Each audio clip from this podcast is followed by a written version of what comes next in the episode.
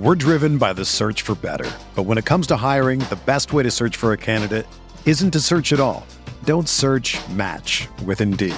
Indeed is your matching and hiring platform with over 350 million global monthly visitors, according to Indeed data, and a matching engine that helps you find quality candidates fast. Ditch the busy work. Use Indeed for scheduling, screening, and messaging so you can connect with candidates faster. Leveraging over 140 million qualifications and preferences every day, Indeed's matching engine is constantly learning from your preferences, so the more you use Indeed, the better it gets. Join more than 3.5 million businesses worldwide that use Indeed to hire great talent fast. And listeners of this show will get a $75 sponsored job credit to get your jobs more visibility at Indeed.com slash BlueWire. Just go to Indeed.com slash BlueWire right now and support our show by saying that you heard about Indeed on this podcast. That's Indeed.com slash BlueWire. Terms and conditions apply. Need to hire? You need Indeed. Winning isn't everything, but it's the only thing. In our business, there is no second place. Either you're first or you're last. Exactly two minutes remain in this football game. Dallas leads Green Bay 17-14. Starr on third down. Third and goal. Quarterback. With 14 seconds left. And the Green Bay Packers are going to be world champions, NFL champions for the third straight year. Favre lays it up for Freeman, and it's incomplete. And, or did he, he make the catch at the 15? What are they going to rule it? He caught it? Touchdown! He did what? Rodgers in trouble. It's going to get there. He turned 32 yesterday. Does he have a vintage moment in it? In the end zone, it is caught for the win. Richard Rodgers with a walk-off touchdown. The final snap of Super Bowl 45. The Green Bay Packers have won the Super Bowl. The Lombardi Trophy is coming home. What is up, everybody? Welcome back to another episode of Talk of the Talk of the Tundra. I am your host, Numac, and I am joined today by Ti Windish. Ti, once again, thank you for joining me. Oh, I'm I was not gonna miss this one for the world. So no need to thank me here. And you'll probably oh, yeah. want to retract it after we argue later on in this show. But thank you for having me, Numac. No problem. Also joining us today is our illustrious cruising for the bruising host, Andrew Snyder, who's got, from what I heard in the uh, in the Discord sphere on the campfire per se, quite the uh, opener being teased for Monday's episode of cruising for a bruising. So first off, how are you doing? I'm doing well. The Milwaukee Brewers will decide whether or not uh, I launch into a very uh, interesting, we'll say, opener. But that's a time for another day. That's future Andrew's problem. Current Andrew is ready to talk about some NFL football. My alma mater opened their college football season yesterday, winning a game they would normally lose, dominating, but then trying to give it away, and then instead the other team gave it away. So I'm all in football mode, fired up and ready to go. Uh, snatched victory from the jaws of defeat, I might say. They sure did. Shout out to uh, college athletes that kick footballs because they are often bad at that job. yeah, it was, it was a roller coaster ride for sure. But yes, before we jump into it, uh, be sure to check out Cruising for a Bruising, Eurostep, Win In 6, and make time for this. GSPN's new pop culture, sort of everything junk drawer pod. Uh, we're always coming out with new stuff. Uh, what's that? Five pods now, so it's almost an episode a week if we once we're all in full season. So we always got Wisconsin sports content for all you faithful listeners. And one more piece of housekeeping: we have a text line, and we are going to be approaching you guys asking for the Green Bay Packers record prediction um, and reading those out on a pod later this week when we do the Packers uh, overarching season preview. So if you haven't, text GSPN to 31032. Again, that's GSPN to 31032 to get signed up. Boom. Boom. And now for today's pod, we are doing a league wide over under prediction. It's going to be a wild ride this year in the NFL. There are a lot of good teams, the Packers included.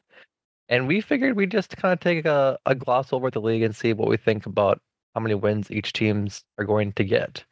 Because as for the Packers schedule, they've got a few games against some of those uh, cream of the crop teams. And with that, we want to know how we're going to stack up against the rest of the league. So we are going to start with the AFC South, a division that has primarily been ran by the Tennessee Titans the last three, four years, if I'm not mistaken. Um, but Tennessee Titans right now over under nine and a half wins. I guess I'll broach one of you guys first. What do you think of the Titans run over the last couple years, and where do you think they're headed this year? Yeah, so I like the Titans overall and what Mike Vrabel has done there. I am a little concerned that Derrick Henry was human for the first time in a couple years last season and got injured, and maybe he'll mm-hmm. just be healthier and fine last year, and he has kind of bucked the uh, I guess like new logic that running backs individually generally are not that important. He is certainly one of the uh, exceptions to that, but injuries to a running back with that kind of miles is always a little concerning. Also, don't love that they lost AJ Brown, who I think was pretty important in making Ryan Tannehill look good. So the over under of nine and a half, they've won nine or more games in each of the three years with Mike Vrabel. Obviously, there's the extra game this year. I am actually going to start out by going under on the Titans because I think their division got better overall, even if it's still a pretty bad division. Mm-hmm. And I just I, I don't like the skill position players taking that huge hit of losing AJ Brown, even though they do have a rookie there. They're uh, pretty excited about a receiver Treylon Burks, right? But yep. um, I'm gonna go under. I, I think the offense takes a hit, and I just I don't think this is as good of a team as most of the other teams that have won divisions for the last few years around the NFL. Andrew? I'm going over, but just barely. I mean, this is a team that was middle of the road offense last year, middle of the road defense. And uh, I think we're going to see another team in this division kind of figure out a two team two team race against them. Um, and then the other two are just going to be irrelevant. But I think it's you can make a case that them going uh, four and zero oh against Jacksonville and Houston, and I'm just banking those four wins for them. So that's kind of the leading factor in me saying that they're going to get just over that nine and a half range into 10 win territory.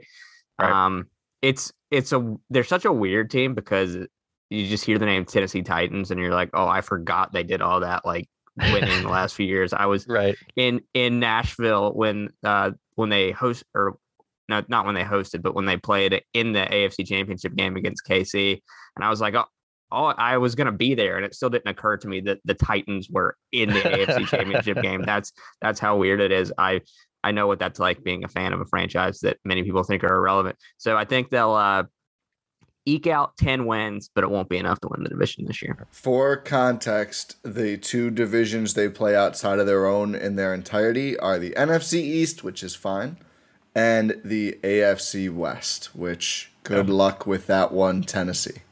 Yeah. So I think jumping off of that, I, I'm going under as well for that uh for that purpose. Nine, I guess we'll say ten wins is going to be real tough when they have to face the uh the AFC West, like you had mentioned, with the Chargers, with the Broncos, the Raiders, who aren't like going to be super good, but have a chance the division, and obviously Kansas City. But then they also play the Packers one week and the uh and the Bengals. So the two games or I can't find the last game that they have to play outside the division.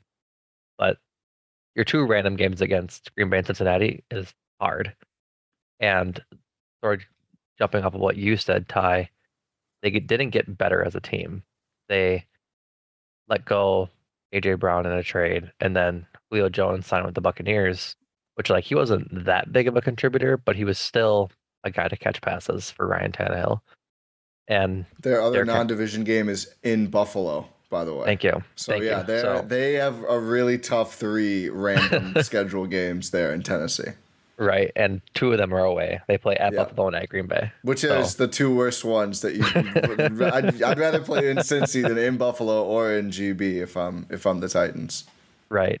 So yeah, I, I'm going under for just because it's they have a tough schedule, and I think that'll be similar to the rest of their um, division as well.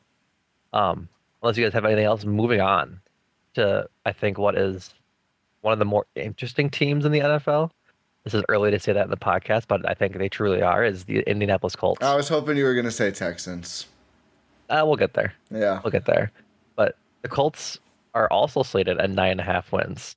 So, uh, by the way, we are using ESPN's uh, over under NFL one prediction from I believe it was May. They put this out, but nine and a half for the Colts.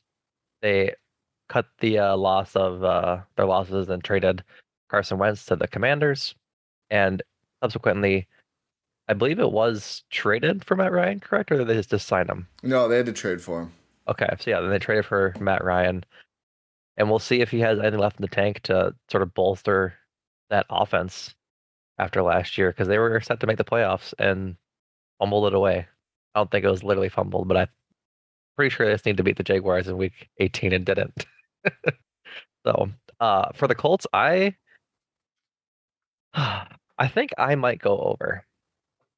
Yeah, I'm gonna go over. I think Jonathan Taylor maintains his um his dominance as the league's best running back, and hoping that Matt Ryan can find those receivers enough to make their offense worth it. They didn't re-sign uh, Ty Hilton or T.Y. Hilton, so that'll be an interesting dynamic as to how they navigate that wide receiver with Michael Pittman, Parris Campbell, and others, but they have a seemingly significantly easier schedule, not having to play Green Bay, Buffalo, or the Bengals, and rather, I think it's Pittsburgh, and then I can't New England, and then somebody else, but both those are quite a lot easier than the Packers, Bengals, and Chiefs. I'm going over. Oh, yeah. Go ahead, Ti. Sorry. No, no, no. You go. You go. I don't. You, you're more ready than I am to talk about the Colts. I, I'm going over. I think the quarterback change is just a level up of competence, and this is a team that nearly made the playoffs last year, despite having Carson Wentz as their primary quarterback, which is like uh, a Herculean effort in in the 2020s. Um, I mean, they went into that last game against the two and 14 Jaguars at the time with needing a win, win in your in, and they couldn't do it. And I think if you get into a scenario like that again, and you've got Matt Ryan as your quarterback instead of Carson Wentz, and you've got if Jonathan Taylor stays healthy, they find a way to reduce his workload but still get a lot of value out of him because you don't want to see him go the way of like Christian McCaffrey for the Panthers who can't stay healthy now. That balance I think will be enough to to nudge them over that nine and eight record that they were at last year. I think they'll win the South and be just uh, chum in the water for whatever team they have to face off with in the first round of the playoffs. But I think they will be uh, a playoff team this year. Yeah, I think I'm going to take the over. I mean, I don't. Matt Ryan was not very good last year. The question is, will he look better on a much better Colts team than the Falcons, which really their roster fell apart uh, in the years following the 28 to 3 collapse there uh, which I think brings Andrew and I both a, a pretty good amount of joy still, as people at least sort of rooting for other NFC South teams. Um, yeah, I just think that they have an easier schedule. I think I like their team a little bit more than the Colts. I think if the Colt or than the Titans, excuse me. I think if the Colts are maybe a little bit running into place, you lose T.Y. Hilton, but you know I think Matt Ryan is probably still an upgrade over Wentz, even if Matt Ryan is is on the decline now in his career. Like I think they have an easier schedule and they were roughly similar anyway, so I think I will take them. Their grab bag games are like at New England, which is not an easy place to win, but it's certainly not as bad as you know going into Buffalo or going into Green Bay. Uh, I think the others are versus oh, Minnesota and Pittsburgh. Minnesota and Pittsburgh, yeah. So much much easier. So yeah, I'm gonna roll with the Colts. I'll say over, but like barely, and it wouldn't surprise me if they won nine and the division. Like I think nine and a half, it's gonna be within a half game of that, one way or the other. Yeah. And they had a good defense last year too. Think they were ranked uh, 10th overall, just in like total defense or like team defense. So I I see them being good, but not like a super contender. So um Todd, you want to talk about the Texans? I guess what intrigues you about their Texans? They're slated at uh four and a half wins. So they're according to ESPN going to go last in the division, but you seemed eager to talk about them. So what intrigues you about the Houston Texans? Yeah, I'm going to take the over because I think they can win five games. I think this is a a not talent, a not star-studded division, and I feel like divisions like this. I mean, it'll probably come down to the like whoever out of the Colts or Titans can do better against the Jags and Texans will probably be the team that wins the division. But I think the Texans are going to be competitive in all of their division games, and that I think they could easily pick up three wins in those six division games just because division games are, tend to be pretty close unless there's a huge talent imbalance, and I don't see that in the AFC South. Right. I think Davis Mills shows he's like a competent NFL quarterback, which gives you a leg up over probably a couple of teams you'll end up facing due to injuries or other circumstances over the season. And it seems like there's some good buzz around some of their defensive players out of the uh, Texans camp. So mm-hmm. they've they've been drafting a lot. They have a lot of young players. They took flyers on. They just drafted Derek Stingley, who seems like he could be an impact cornerback. You know, they they clearly are not going to be a great team, but I feel pretty good about the Texans being able to get like five wins as they're now in, you know, year 2 of a rebuild, year 3 of a rebuild versus some teams who may just kind of be careening into rebuilding now. And their random games at Chicago, eminently winnable, as we well know. Um, I believe at Miami, and then versus Cleveland. So that one could be tough. We'll see, but that's uh, that's the first week Deshaun Watson comes back. They they win that game by a million points. Actually, I, will pound the over. It's a lot. That's that's one one fifth of the wins they need right there. I they are going to win that football game. I'm here for it. Stone cold lock. Andrew. Uh, I'm gonna do the under uh, because I committed to this bit about the Titans and Colts both being over because of how bad their other two division opponents are going to be. So I'm gonna I'm gonna stick to the bit. Uh, I think the the Davis Mills regression is coming. He showed uh, a surprising level of competence last year, uh, but I'm not buying it moving forward. I also just hate the organization on principle. So for that reason, under on the Houston Texans. I think I'm stuck between the both of you. That I think the Titans are over, and I think the or I'm sorry, the Titans are under and the Colts go over, but it was close. I'm gonna go close again with the Texans, but I think it's instead of a half game, it's gonna be a game and a half, and I'm gonna go over. I think if Davis Davis Mills shows he can be competent, that'll be a huge for their offense. But um, I'm super high on Dameon Pierce, rookie running back, who has gotten comparisons to Javonte Williams in Denver, just a really hard north and south runner. And there's a lot of hype around him in Houston. So I think if they can become sort of a, a run first offense with Dameon Pierce and Marlon Mack, I think that'll help benefit them greatly. Where I do see a little bit of a challenge in getting to that six win mark that I'm predicting is their receiving core. I know they did just signed OJ Howard, uh, who got cut from the or was not I don't think he was released, but he was ultimately not re-signed by the uh the Buccaneers, and then the Bill signed him, and then from there they got cut in uh in training camp. So the wide receiver core as it stands isn't very good. They re- they signed Tyler Johnson from the Bucs camp off of waivers. Uh, they have John Metchie the third. Brandin Cooks is really their star receiver, and we'll just kind of see how that goes for them. Like I've always been mid on Brandin Cooks. He's been either really good some weeks or not existent. He's going to be great in the four games he plays and shows up for the Texans. Yeah. And then they'll have to find answers the other 13 games. Is the Brandin Cook story. Unfortunately for him, post New Orleans. Right. So, yeah, I'm going to go over in hopes of that they can show some semblance of uh, competency on offense. And the last one, the one that is perpetually probably under, the Jacksonville Jaguars. They are slated at somehow six and a half wins. I'm I'm hitting the under. It's an easy I, over for me.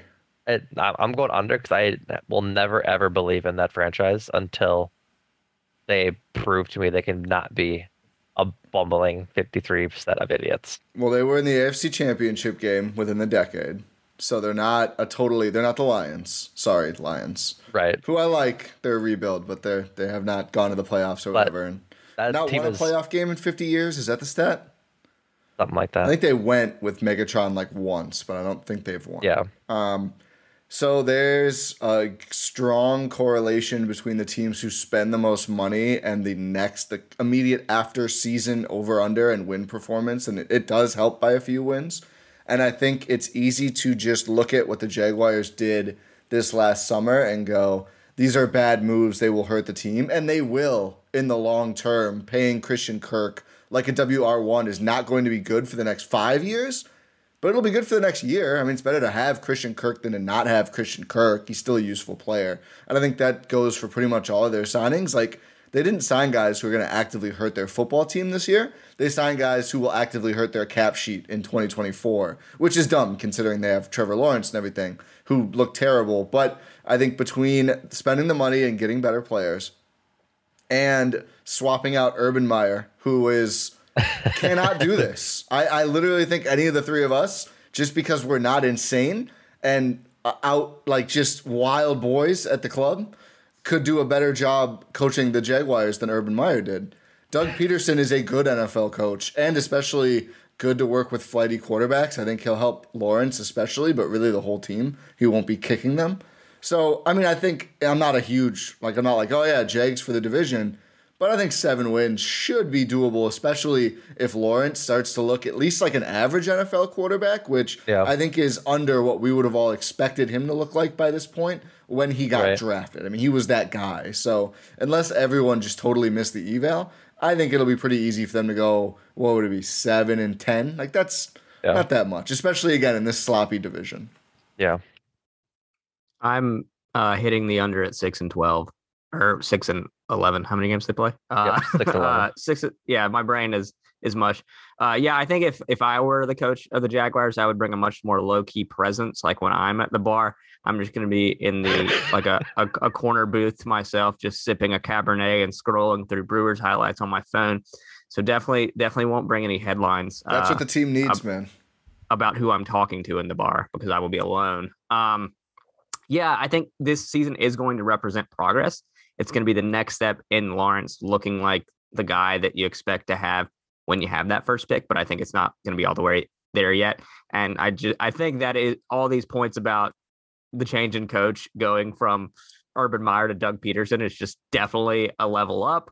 Uh, the Urban Meyer thing is insane. I'm on the countdown clock to when Urban Meyer becomes the guy who's supposed to save Nebraska. I really look forward to that storyline and eventual reality. Just like hook it to my veins. I'm so ready for it. Uh, upgrades in the re- the receiver room uh, are good. Uh, obviously, you've got a, a, good pass catching tight end in Evan Engram.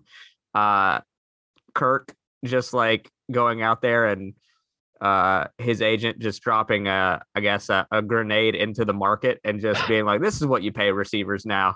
Like, uh, was was a great offseason storyline as well. Yeah. Uh, but yeah, six wins for the Jags for me. Shades of uh, Timofey Mozgov for uh, that contract. Just like, why are hey, you? let's paying... not let's not put let's not put that on Christian Kirk. But you know, it's, it's it has to be brought up. So I applaud you for bringing it up. Right. So that wraps up the uh the AFC South. I did just you, think the did you? Oh, you went under. I went under. Just yeah. incredible under. Just be, they're the Jaguars, man. Like I, they're one of those franchises that I half root for to be good, just to stop having to think it's about. It's not been how, that long. It's not been that. I don't think we need to do that with the Jags. But we do because like the significance of the year they made it to the AFC Championship game wasn't sustained enough for me to think that it wasn't just a fluke year. I feel like, like, there's enough teams that have had no success that they can they can be okay with that. So like my I guess my my barometer for that is like cough, at Titans, least cough. Right. I think like the the barometer for that for me is they haven't had any players that are even worth it that are to be excited about besides Jalen Ramsey. Like that was their their one player who was really star studded on that team.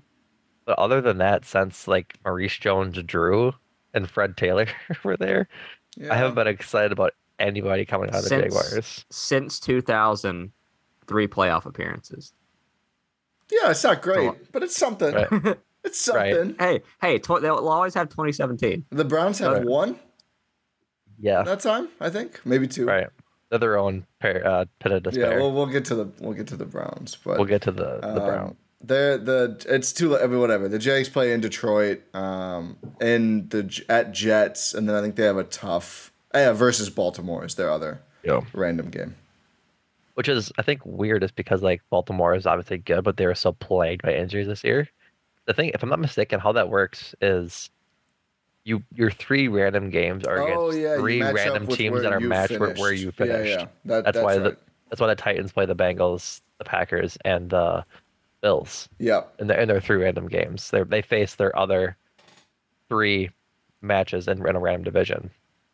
And so the Ravens will be a tough random game for them because the Ravens are better than their fourth place seeding they were last year just because they're played by injuries. So yeah, until they prove otherwise, Jaguars under. They're getting a win in the first two weeks because the Colts cannot win in Jacksonville for whatever reason.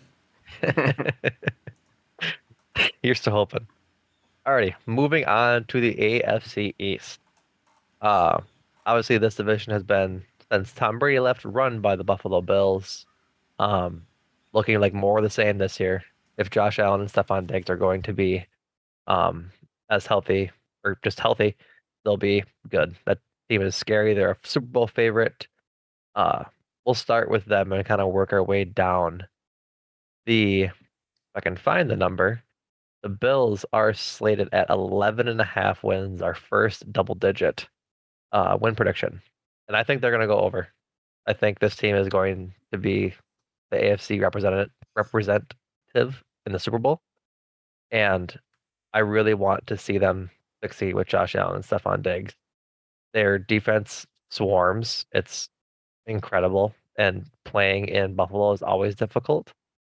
So they've got a lot of things going for them. And I think their running back uh, room is going to be interesting between Devin Singletary, uh, Zach Moss, and I forget who their their third running back is, but he's uh, let me look at it. Oh, they ha- oh James Cook is I think is their rookie. They're excited about.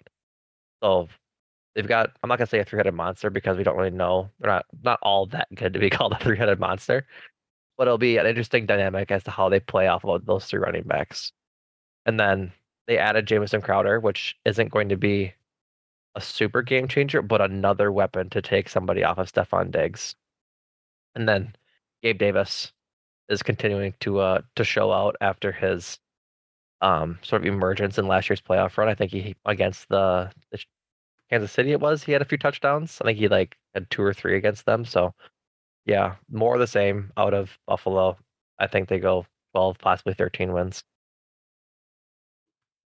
I'm hammering the over. I'm all in, drinking all of the uh, the the magic hope juice that the media is is trying to serve me about the Bills and making them Super Bowl favorites. I'm all in. Sean McDermott, the coach, it's uh, the original version of Carolina Panthers North, which is also uh, taking up root in Washington as well in the Ron Rivera era, except this one's going well. Uh, arguably, if they play to the, their capabilities on both sides of the ball, um, they could have a top five defense and a top five offense. Uh. Obviously, losing uh, Brian Daboll, who's now the head coach of the Giants, if I'm is that right? Um, yeah, yes. Well, I thought it was Brian uh, Flores. Bill Belichick texted me and, and said it was Brian Flores. that, was he wrong about that? uh, you were supposed to re- respond new phone who's this um is was how that was supposed to go so yeah losing him obviously as he was a lot of the the brains behind the operation and what they do offensively there but i think josh allen is josh allen and uh he, I really love his story because we knew all the jokes coming into his draft year, and people were like, "Oh, he, you know, he's not going to be accurate enough. He just slings the ball and doesn't know where it's going." And he's turned into just one of the most exciting players to watch in the NFL. I've loved that. I I have this team just doing all the things they're supposed to do this year uh, because they've got that that talent and that continuity as well on, on both sides of the the line of scrimmage, and they're going to be uh, they're going to be great this year. That's hot take. I'm stepping out on a limb on my first time on Talk of the Tundra. You guys hear about these Buffalo Bills? Heard they're pretty good. They're they're pretty good. For what it's worth, the Bills had the, the best offense in terms of yards allowed last year. They allowed only 4,600 yards. You mean defense? Yes, defense. My yeah. apologies. They had, they had, the top defense last year, and uh, had 19 interceptions, which is uh, good. Good. Hard to sustain, but good. Yeah. Um, d- interceptions have a lot of variation year over year, but I think they're going to be a great defense, a great offense. I'm going to take the over. They play the NFC North, which is pretty nice for them, and then I think they also play the NFC North or the AFC North. Yeah, so that those are their two divisions they play.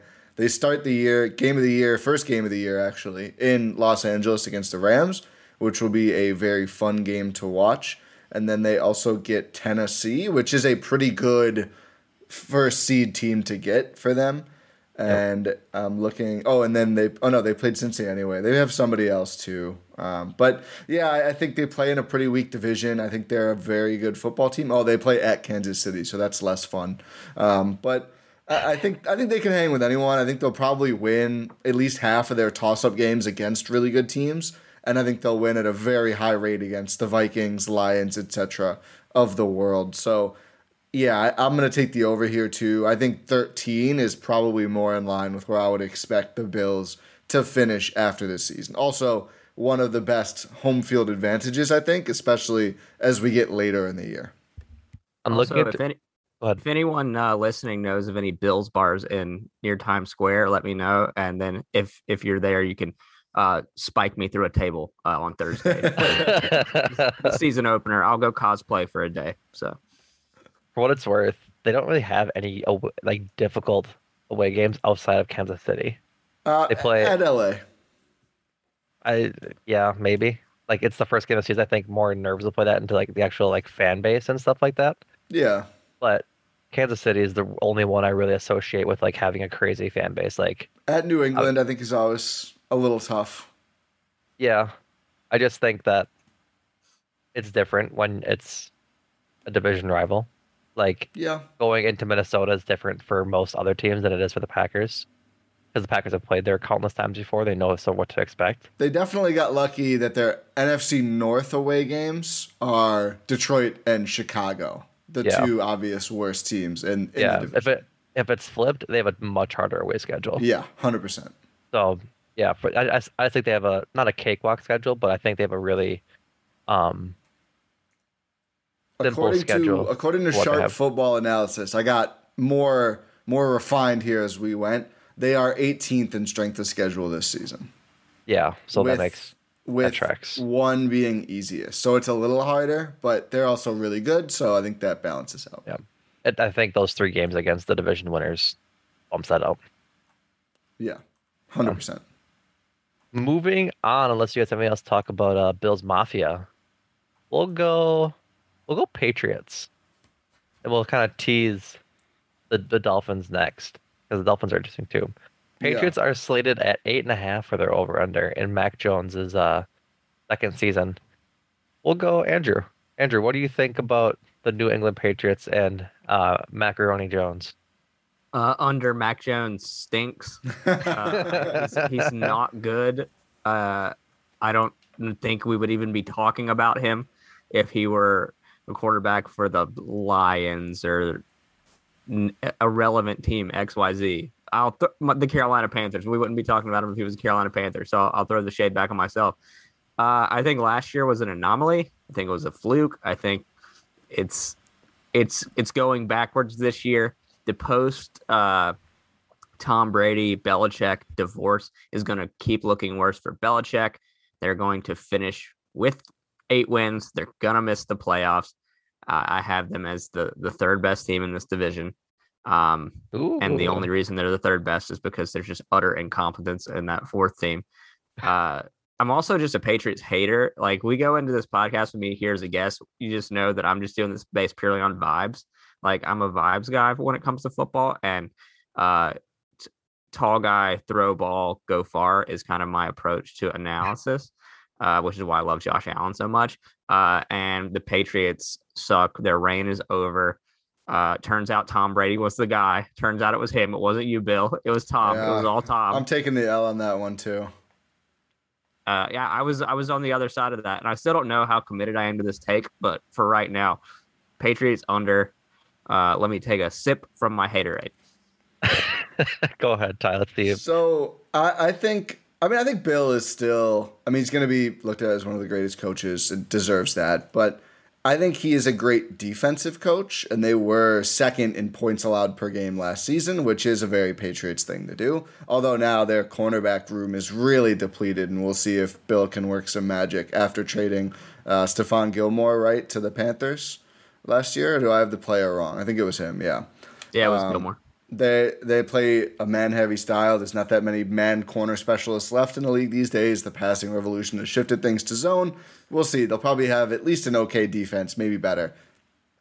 It's not shocking to me that reports out of the shared practices and Patriots camp and everything, and just in the preseason, are that their offense is an abject disaster because they have no offensive coordinator. It's somewhere between Matt Patricia and Joe Judge two guys who were too incompetent to hold jobs in New York and Detroit. Like it was so obvious, even in the world of the New York Giants. I guess it doesn't matter which New York team, right? Even in the world of New York and Detroit football, these guys were so bad it stood out as worse than the the norm around those franchises. And yeah, I think Mac Jones is like I don't know, the 25th to 30th 30th best quarterback in the NFL. I think he's like, yeah, he'll put the ball on a route. He's not going to do anything special. I don't think that's enough with a very pretty like worse than average group of pass catchers. And the only reason it's not abjectly terrible is they spent a ton of money at tight end but it's certainly not, you know, you can't really talk about old Patriots tight ends going too deep without getting into muddy waters, but it's not the best Patriots tight end room we've ever seen, that's for sure. Right. Um, I just think their offense is going to be a disaster. I'm taking the under. I think even if their defense is good, there's only so much that you can paper over if your offense is terrible. Like we talk about the Packers in this context, like can they be carried by their defense?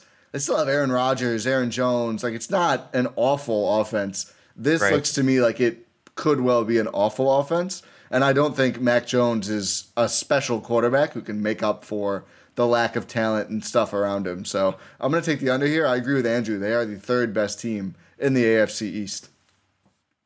I struggle with this pick because while I don't believe so much in Mac Jones, I think their running backs are good enough to make up the difference. Like Damien Harris is a good running back, and they're expecting quite a jump from Rhamondre Stevenson this year.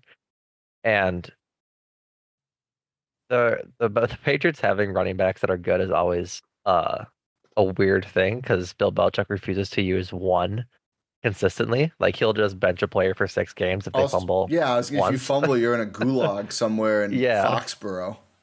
But I think similar to uh, the Jaguars, they spent a little bit on DeVante Parker and it was Nelson Agholor. Yeah, Nelson Agholor was there last year. They got rid of uh, N'Keal Harry, which is a plus for them. He plays for the uh, the Bears now, even though I think he just got injured. But I think Jakobi Myers and Nelson Agholor and DeVante Parker is an at best okay receiving corps. Bunch of guys who had trouble proving themselves uh, elsewhere. I guess that uh, DeVante Parker and Nelson Agholor, that is. But eight and a half. I'm gonna go under with you guys. I think I have to go under. I think it's under at eight. I think they go eight and nine. So just barely under 500 or aggression from Mac Jones and or from the defense.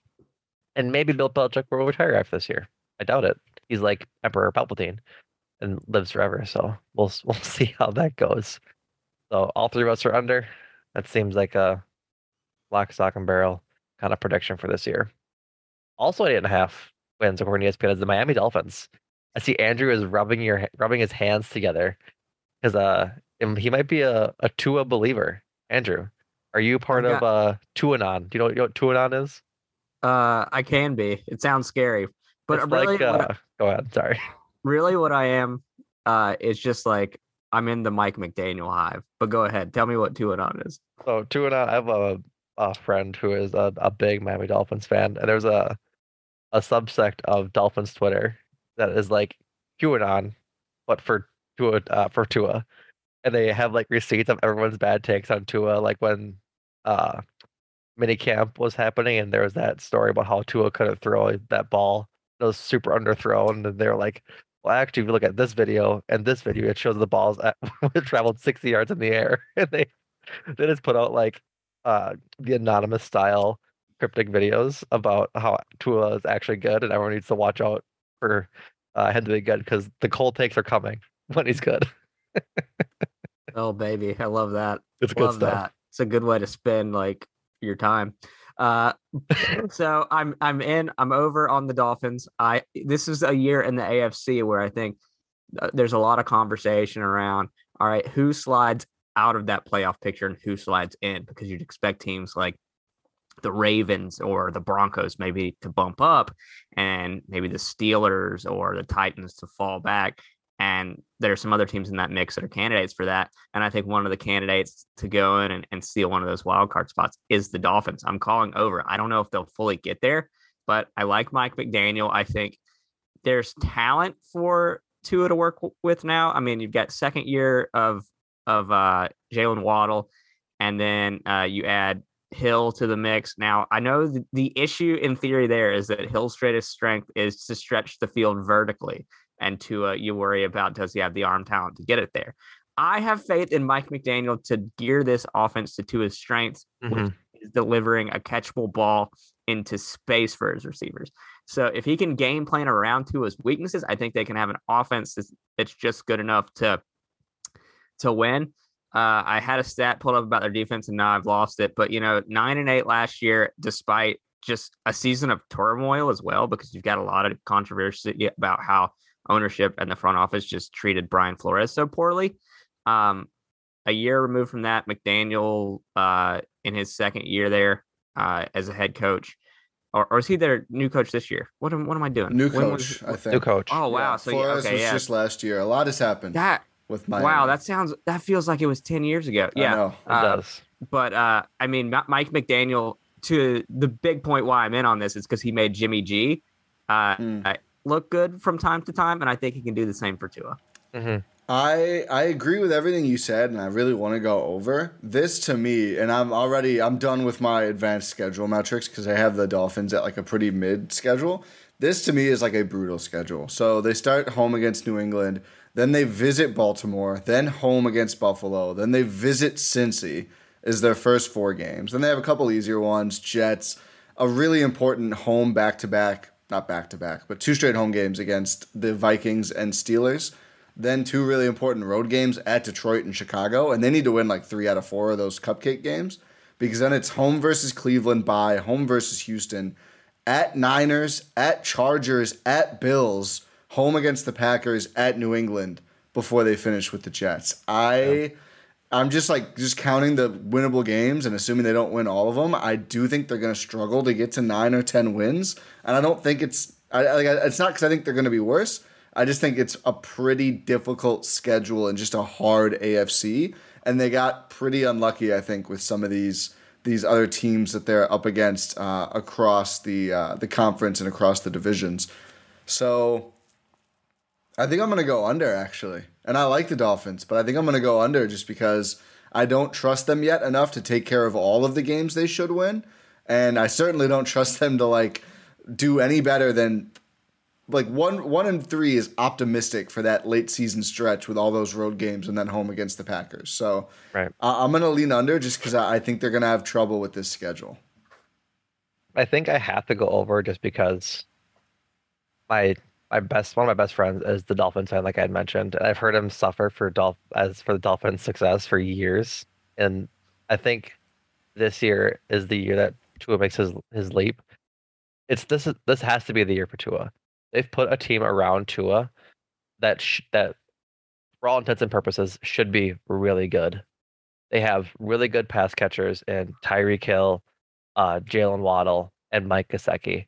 And then they have a really weird running back room, but a running back room that is set to be good if they can all stay healthy between uh, Chase Edmonds, who came over from the from Arizona, Myles Gaskin, Raheem uh, Mostert, and then fullbacks might be almost dead in the NFL, but uh, Bayport native from Green Bay, Alec Ingold, is keeping that dream alive, and he is signed with the uh, with the Dolphins this offseason. and he's been really good at pass blocking and getting those really short yardage uh needs to get first downs on like third and fourth down in uh, Las Vegas when he was there. So they have a lot, a lot of talent on uh, on offense. Also, Cedric Wilson from uh, Dallas came over too and got a, a bag from the Dolphins.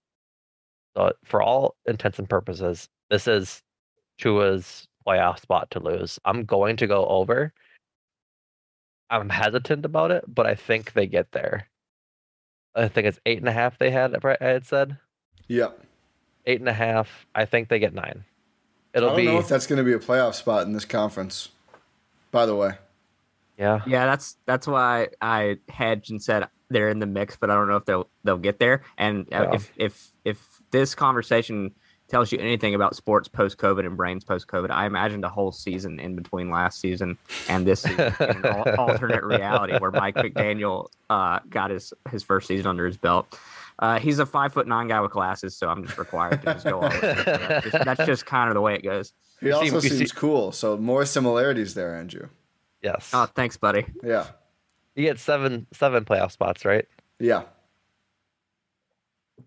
It might sink into that last spot. It might sink in. So yeah, in the mix is probably a better way to put it. Um, I'm a believer. That defense is good too between Xavier Howard and uh, I didn't even know they had Melvin Ingram, which is impressive. But yeah, they have another good defense. So here's to hoping the Dolphins get out of their their pit of despair for one year, a la the Jacksonville Jaguars in 2017. There you go. Lastly, Jets. We'll, we'll talk briefly about the Jets. Five and a half. It's, it's under. It's, it's such an easy under. It's it's under. They have a really soft second half of the year, which I was looking through, and I was like, how could it possibly even be this high? They obviously two New England games. New England's not great. Chicago, Minnesota, Detroit, Jacksonville, Seattle, all in the back half. So I guess that's why the number is this high. But I'm still going under. Zach Wilson's not healthy to start the year. They're not a good football team. They're clearly the worst team in the division, which never helps. So uh, I'm going to take the under here. I'm gonna take the under. Zach Wilson's got more important things to worry about, I think. Uh, and uh, uh, J E T S Jets Jets Jets the under. Hammer it. Also, poor Mekhi Becton is out again for the year, right? That's their uh, offensive tackle, I want to say, who everyone's high on but just cannot stay healthy, which is a big blow because one of their one of their premier draft picks over the last two years or three years as they've been rebuilding. So, yeah, under for the Jets. I think they're building towards something worthwhile. They're not there yet. And like Zach Wilson isn't the guy that's going to lead them. Well, to... then they're not building toward that much worthwhile if he's not the guy because they don't have that much else in terms of premier young players. Well, they do. They just drafted a bunch of them. Like Breece Hall is going well, to we'll be good. See. I we haven't think. seen these guys play, right? But well, if you don't have a quarterback in line, there's there's a pretty hard right. ceiling. Their their skill positions on offense are measurably better than Zach Wilson. I think Breece Hall is going to be very good. Um, Corey Davis is still okay. He wants to get traded, but he's another piece. He's not young. But between Elijah Moore and Garrett Wilson, those are two really exciting wide receiver pieces to have. I'm huge on both of them. So if they can find, or if and when, I don't think it happens, but if Zach Wilson makes that jump, they'll be pretty good in their pass catcher uh, role of their offense. But yeah, they just need to find somebody that isn't Zach Wilson after this year. I think it's going to be a similar career route to Daniel Jones, is what Zach Wilson's going to have. So that wraps up the AFC East. Moving on, I think we ought to go to the AFC to the AFC North. We can get this beef that Ti and I have out of the way. Three of these teams have the same over under, by the way. They do. Which they is do. fun. Which is very fun. So this uh, division obviously includes the one of the Super Bowl uh, participants last year in the Cincinnati Bengals. We'll start with them. We can start off hot. I uh, I think the Bengals are smashing, absolutely hammering that over at nine and a half wins. The uh, I've likened their season this year to that of the Packers in 2011.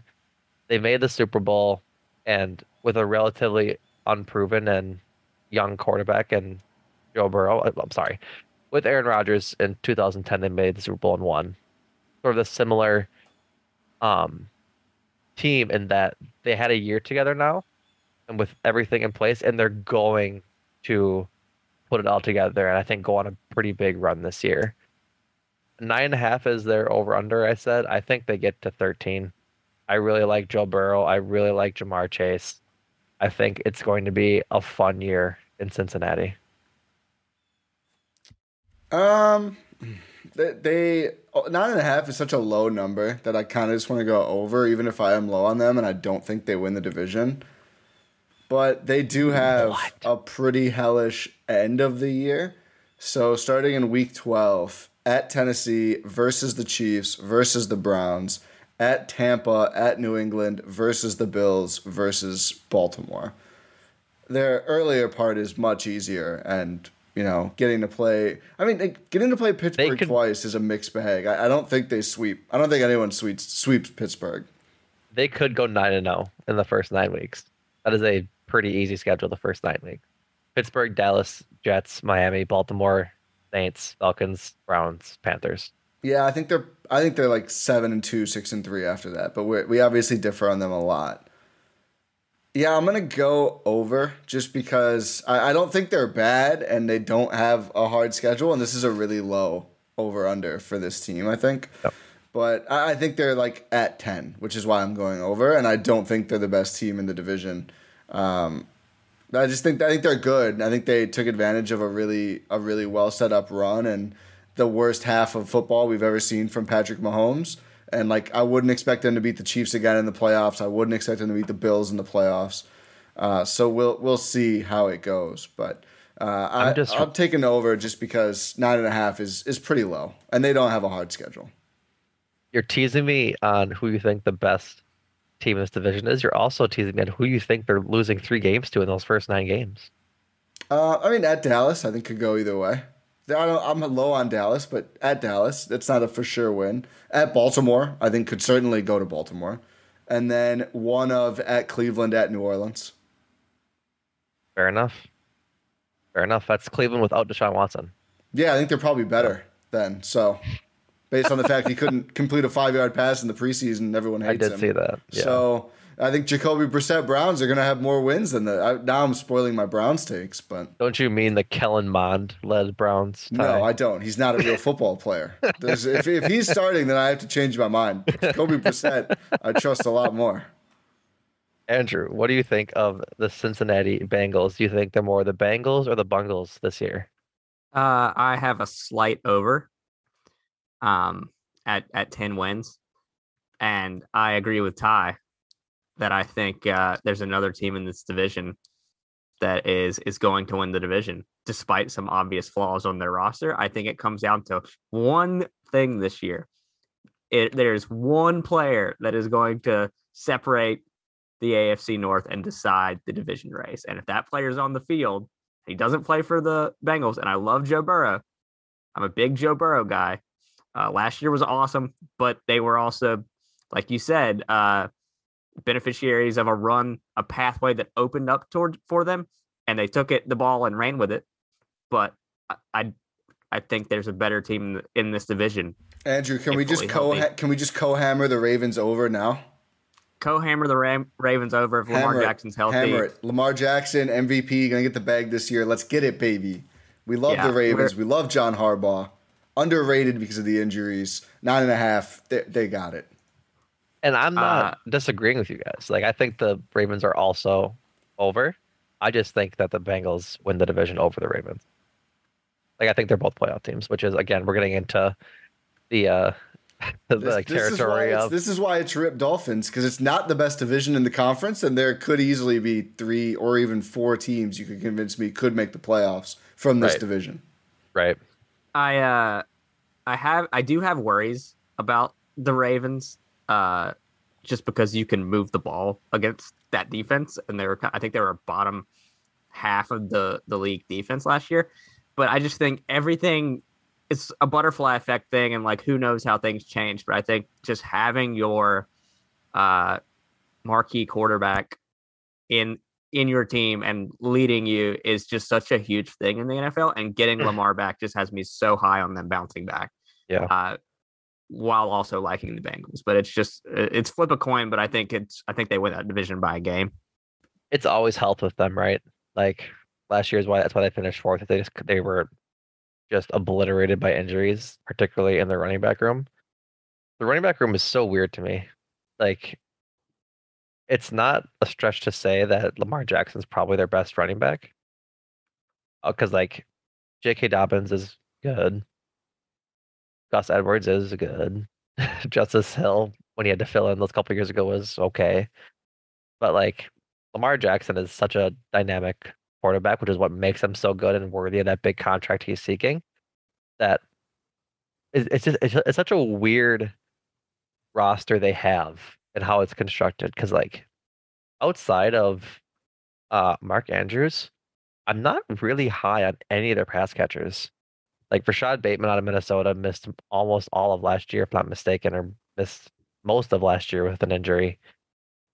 He should he was slated to be good. He was one of the top receivers out of the draft last year, but between Rashod Bateman, Devin Duvernay, Demarcus Robinson, um, James Proche, who's I couldn't tell you how he played, but it just seems like their weapons are lackluster after losing Hollywood Brown. So it's to be weird. It's to be weird for the Ravens. I think, again, they are going to hit the over, but I think that's more of a showcase of how good Lamar Jackson is versus how good the team is.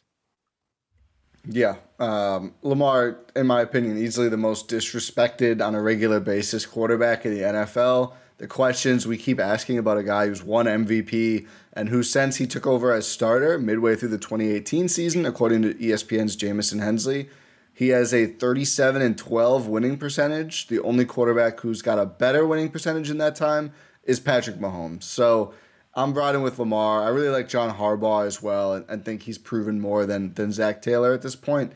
So I'm I'm gonna go with the Ravens as the team in the AFC North. Pound the over. I think they get up to like 11, 12 wins. Yeah, I think they're like I agree with you that he is definitely a disrespected um quarterback. I think the reason for that is when he's good, he's really good. When he's bad, he's atrocious. Like there's some games where it's just it's not there for him. And I think that's kind of like where all the haters kind of look to is that he's his his bottoming out is almost always pretty bad. Like against Cleveland last year, he had a game where he had um one touchdown and four picks. Like that's that's not good. And so I think they look to that harder than they look to a game where he has four touchdowns and no picks just because haters like to look at the the bad stuff, right? But I would have I'd probably agree with that. He is one of the more disrespected quarterbacks in the NFL. But moving on to the perpetual sadness, the factor of sadness. The Cleveland Browns and their garbage of a human being at quarterback for the last half of their other season. Over under again, nine and a half wins. I am going to take the under on that. I don't think they can do anything in the beginning part of their schedule that is going to make them viable for the the ten win mark. I don't think and, they can do anything in the end of their schedule that will be either. Yeah, it's it's a tough schedule. After like so, Deshaun Watson comes back week 13 at Houston, and they follow that with uh, the Bengals, Baltimore, the Saints, the Commanders, and uh, the Steelers. But before that, when they don't have Deshaun Watson, they have Tampa, Buffalo, and Miami. Chargers. They're, they're, yeah, Chargers. Uh, I won't say anything about Atlanta because they're not that good. No. New England is a toss-up game for them. Baltimore, so it's going to be. They need to start basically like four and zero, oh or at worst three and one to have any shot of going over. Um, yeah. You know, the week one, honestly, against Andrews, keep pounding the funniest team slogan or hashtag of all time, Panthers. um, they like that's that's the one maybe they could drop, and maybe versus Pittsburgh, but probably not both because after that first four games, it gets like pretty relentless from there on out uh, for the Browns. So, you know, I think they're like a good core. I think there's a little bit of a Broncos thing going on here where their core is probably not as great as it was a couple years ago because it's just taken them a while to get the quarterback thing sorted out, and it's just hard to keep that together. Like their offensive line has a huge hole at center right now. They've had a bunch of injuries there. I know they were hoping to be able to bring back um, uh, Corey Linsley, who's the center who just retired. Was it J.C. Tretter? J.C. Tretter. J.C. Tretter. Um, I'm getting my former Packer offensive lineman, interior offensive lineman mixed up there, but um, that's not happening anymore. So you know, I think they still have a very good roster. I think it's certainly taken some hits since like two years ago, which again, same deal as the Broncos, who had like this loaded roster. Then there's a lot of attrition. They're not as good. Then they get the quarterback. I mean, we'll see how good Watson even is. Again, he looked terrible when he first played with them. He's not going to be able to practice or get familiarity with the team down. I think it's really hard to come in midseason as a quarterback and, and be effective. We'll see. But yeah, I'm going to pound the over here, or the under here, excuse me. Um, I think they are they, I think they, I think they finished fourth in this division. Quite honestly, could see it. First of all, put some respect on Sam Mills' name. Um, keep pounding. Um, second of all, uh, I think there's I'm going the under, but I think there's a path to them actually starting the season well with Jacoby Brissett. He's not going to lose you games. He can be a game manager and just kind of settle in and and not have anything bad happen that's going to be catastrophic. Former classmate of mine, so again biased, doing this all on vibes. I think it was a sociology class. Never spoke to him, but anyway, uh, probably fell asleep in that class. I did, not him. He was very studious and smart. Meanwhile, I was like, "What the hell's going on?" Um, but they start in Carolina, which is a game coin flip game. Then you have the Jets. That's Baker six touchdowns that game. I don't know what you're I talking really, about. I Buddy, really I, want. I've I've got my tickets. I'll be in the building, so I'm gonna be doing my part. Uh, I want Baker happen. to beat the bricks off the Browns, dude. Yeah. Uh, that's that's that's the dream. We're all rooting uh, for that. So if they if they can withstand the Baker Mayfield onslaught uh, in Week One, you've got New York, Pittsburgh, Atlanta. Uh, there's a path to them being four zero oh and not having Deshaun Watson because I just think the Jets, Steelers, and Falcons suck that much. Uh, I don't think it's go- that's what's going to happen. Uh, I'm t- I'm just going to put all faith in my Panthers to get their season started off with an L and uh, send them on a down downward spiral. But there's a path to them being in a decent spot after four games and being like, okay, and that and that just kind of carries them to some mid tier mediocrity where they finish like eight and nine. Right. Uh, I'm rooting for I'm so I'm taking the under and I'm rooting for the disaster scenario where just nothing goes right. It would That'd be, be it would be maybe the best possible sh- scenario of them going over is they tear it up with Brissett and then they're like reluctant to give it back to Watson and they do and they start losing and there's like a whole we wasted all our money when a Jacoby Brissett guy could have made this team good enough like if they go over, I hope that's how they go over because somehow Jacoby starts out like six and five or something. But um, yeah, I'm going the under. This is also the easiest team in the NFL to root against now, which they were the saddest. They were, the, like you said, factory of sadness. I don't think anyone feels bad anymore. But that's the thing is like, I, I forget where I saw it, but has there ever been a team in like pro sports in general that had built up so much goodwill as like the Browns did? Like everybody kind of rooted for the Browns, right? They were similar to the Lions that we, we just wanted to see them do something, see them succeed, see them win. And they do that with Baker Mayfield and you're like, okay, you're building towards something, you're building towards something, and then they go and do just they they nuked their culture, yeah, and all of their goodwill amongst their like their non-Browns fans. I was gonna and, say the fans are in. They standing ovation at camp, which is why people say, "Oh, you shouldn't. You should feel bad for the fans." No, I don't. No. I don't need to at all. Actually, I don't know no, these people. Not even, not even a little bit. But yeah, right. no. But still, it's just yeah, it's insane. But to get off of that dump truck of a, a yeah. person, the uh, the pass catchers for the Browns are an enigma. They traded for Amari Cooper, and I like that move. I like the move, but we'll see. He's really their only pass catcher. yeah, well, Baker and OBJ just couldn't didn't yeah. didn't have the same the same water sign or whatever. So I don't know much about science. No, but yeah, I think it's going to be tough sledding on uh, the pass catching side of that. So we'll see how that goes. But yeah, I'm glad we're all under on the Cleveland Browns. Lastly, the Pittsburgh Steelers, which again aren't probably going to be that good. With we disagree. Uh, really?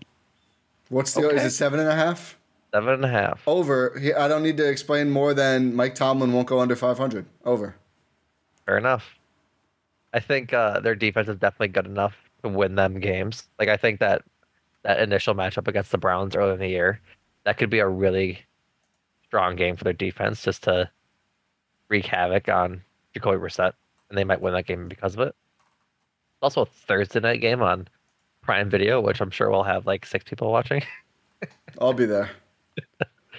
but um, tough schedule. They face uh, Buffalo and Tampa back to back, which is tough in the early early part of the year. But as you look sort of into the second half of their schedule, relatively easy outside of Baltimore and, and Vegas. They end the year with uh, Atlanta, Baltimore, Panthers, Vegas, Baltimore, and Cleveland. So Baltimore twice in four weeks is going to be twice in a month. Essentially, it's going to be tough. But yeah, I think. I'm trying to remember, I went over on Baltimore, over on the Bengals, under on Cleveland. I'll go under on Pittsburgh at like six or seven. I think I'll let they make it to seven and a half with Mitch uh, Trubisky. I'll, I'll I'll leave his nickname out of it. uh, leading the helm. Uh, I'm going under as well. Uh, I think there's a first time for everything, and this is the first time Mike Tomlin has a season under 500. Uh, I'm also going to predict they predict they get a random tie again. Oh yeah, just just, just for vibes. That's again. Pittsburgh Steelers uh, football, baby. Let's go. yeah, my, my buddy's a Steelers fan, so I hope he's listening to this. Uh, they, they had a minus 55 point differential last year, despite their made nine, seven, and one record. Yep. And they made the playoff, made the playoffs. Thanks, Chargers. I, uh, yeah, seriously. Um, I, I just don't. I, I don't think Kenny Pickett is the rookie that's going to come in and, and, give you immediate success, and that means I guess you're starting the season with Trubisky, which I also does not do not think is a recipe for success. For so for those two reasons, I mean, modern NFL, it's it's it's about the quarterback, baby, and so uh, I, I have no faith in the Steelers when they finish um, 10, six and one, yep. but they're tied, make the, the, playoffs, playoffs again. Yep. You can you can invite me back on here, and I'll have it'll be Mea culpa season. The the thing with their quarter, and I, we we should probably move a little fast. So just real quick, the thing with their quarterback room, obviously not ideal. Pickett had a good preseason. I'm not super high on Kenny Pickett. I think we know Mitch Trubisky is like very meh at best the corpse of a terrible garbage person last year was probably still worse than either of those guys, and they still managed to have like an okay yards per game passing offense just on like design screens and three yard slants and nothing else. So it's not like they're going from even like the Saints with like late late late career Brees could still at least move the ball. Right. Roethlisberger was awful last season, so I, I I'm just gonna roll with Tomlin until he gives me a reason not to. Fair enough. I can't argue with that logic. We're driven by the search for better. But when it comes to hiring, the best way to search for a candidate isn't to search at all. Don't search match with Indeed. Indeed is your matching and hiring platform with over 350 million global monthly visitors, according to Indeed data, and a matching engine that helps you find quality candidates fast. Ditch the busy work. Use Indeed for scheduling, screening, and messaging so you can connect with candidates faster. Leveraging over 140 million qualifications and preferences every day, Indeed's matching engine is constantly learning from your preferences, so the more you use Indeed, the better it gets. Join more than 3.5 million businesses worldwide that use Indeed to hire great talent fast. And listeners of this show will get a $75 sponsored job credit to get your jobs more visibility at Indeed.com slash BlueWire. Just go to Indeed.com slash BlueWire right now and support our show by saying that you heard about Indeed on this podcast. That's Indeed.com slash BlueWire. Terms and conditions apply. Need to hire? You need Indeed. With threats to our nation waiting around every corner, adaptability is more important than ever. When conditions change without notice, quick strategic thinking is crucial. And with obstacles consistently impending, determination is essential in overcoming them. It's this willingness, decisiveness, and resilience that sets Marines apart. With our fighting spirit, we don't just fight battles, we win them. Marines are the constant our nation counts on to fight the unknown. And through adaptable problem solving, we do just that. Learn more at marines.com. That wraps up the uh, AFC North, and now on to what might be the most exciting division in football this year.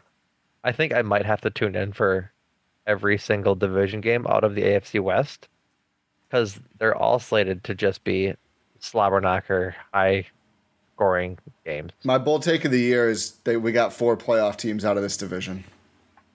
I wouldn't be surprised. I would be a uh, little just because the North is so good too, but it's a bold yeah. take for a reason. Yeah, bold take for a reason. We will start with the Kansas City Chiefs. They are at 10 and a half. And I think it's going to be an interesting way to see how you guys go about this uh these over unders because they obviously have six games against their division rivals and all of them are set to be good. Like it's gonna be it's gonna be tough. So ten and a half for the Chiefs. I'm going to go over. And they might be over for all of them to be honest, but who really cares at this point? But man, Patrick Mahomes is still that guy. Uh, they lose Tyreek Hill, but they still have Travis Kelce. They get discount Tyreek Hill, like I mean discount, like dollar store Let's clearance section, here. dollar store clearance section. Tyreek Hill and Marquez Valdes-Scantling same like role on offense to stretch the field and catch the deep balls.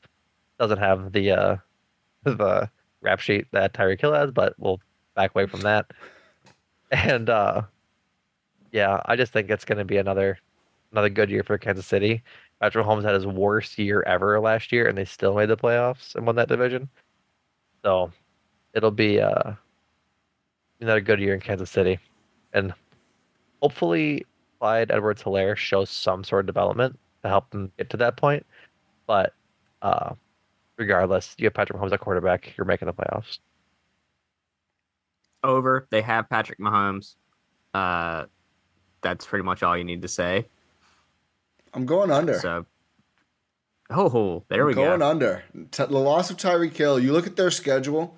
Even if you count both of the Raiders games, which I think is a little bit insulting considering how good the Raiders are now, there's like five games you look at and go, oh yeah, they should be able to easily win those. I think they're going to win more than five, but I just think you enter the realm of a lot of toss up games. And I think, you know, Kelce's very good. He's getting a little bit older, and we'll see how he holds up over the course of the season. But, you know, and the Packers still win a ton of games. They're in a much easier division, playing a much easier schedule with a much better defense. And we saw they had issues, mostly about the playoffs, with offense last year, with without the trusted options and they still had Davante Adams. So um, I think it's a really tough schedule. I mean, just to re- quickly go through at Arizona versus the Chargers, at the Colts, at the Bucs versus the Raiders versus the Bills, at the Niners versus the Titans versus the Jags. There's okay, yeah, you better win that one. at Chargers versus Rams, at Bengals, at Broncos, at Texans again versus Seahawks. Okay, yeah, that's that's the easy part. Versus Broncos at Raiders.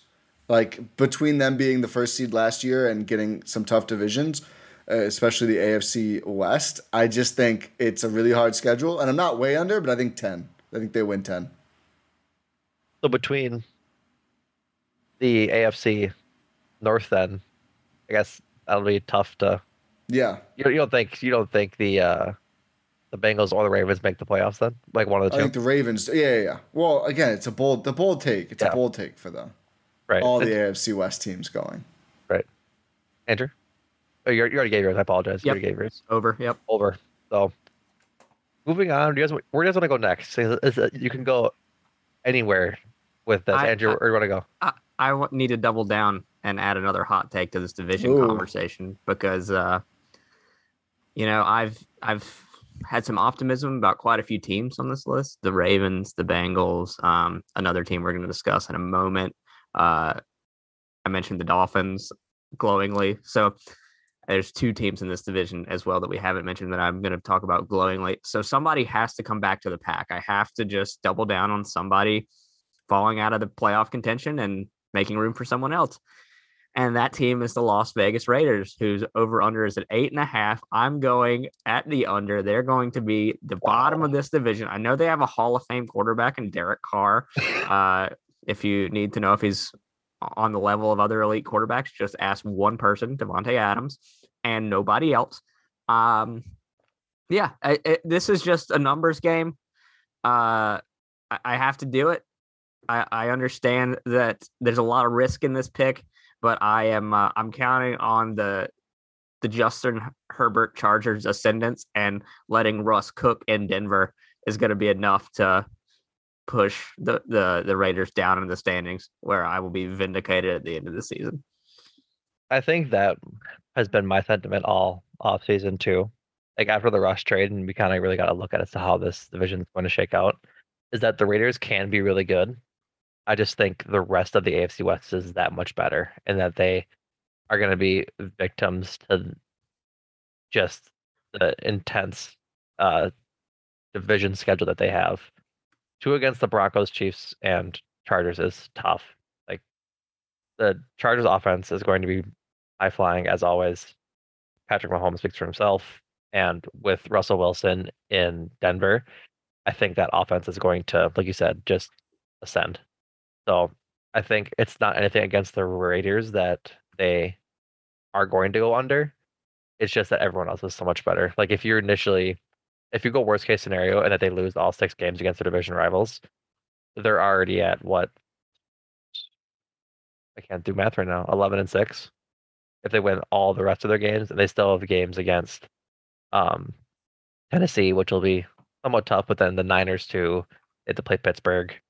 So it'll be tough. It'll be tough to get there for them. Yeah, these teams get the AFC South, I believe, this year, which should be uh, beneficial. Or no, do they not? Yeah, they do. Yeah, they do. Uh, yeah, they, they do. do. Yeah. Um, yeah, I think that's going to be tough for the AFC South and good for the AFC West.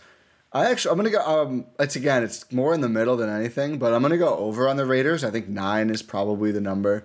Um, I think they're the third best team in the division, and I'm really low on a different team that made a splashy acquisition this year. So I'm going to go over on the Raiders. I think the offensive line is certainly an issue, but if they can just be like a little below average, I think their offense can be big enough to win them nine games out of 17. Right. I think it'll be it'll be a fun year. We'll say that. It'll just be I a mean, fun year. I think I think Derek Carr is a top 15 at least NFL quarterback, and they have a top probably five group of skill position players total. Uh, Davante Adams, Darren Waller, Hunter Renfrow, now the third guy. Small Hunter Renfrow, not big country Hunter Renfrow. Gym Rat Hunter Renfrow. Yeah. But I mean I think I think they're like if, if they can just keep Carr upright, I think their offense is gonna be really special.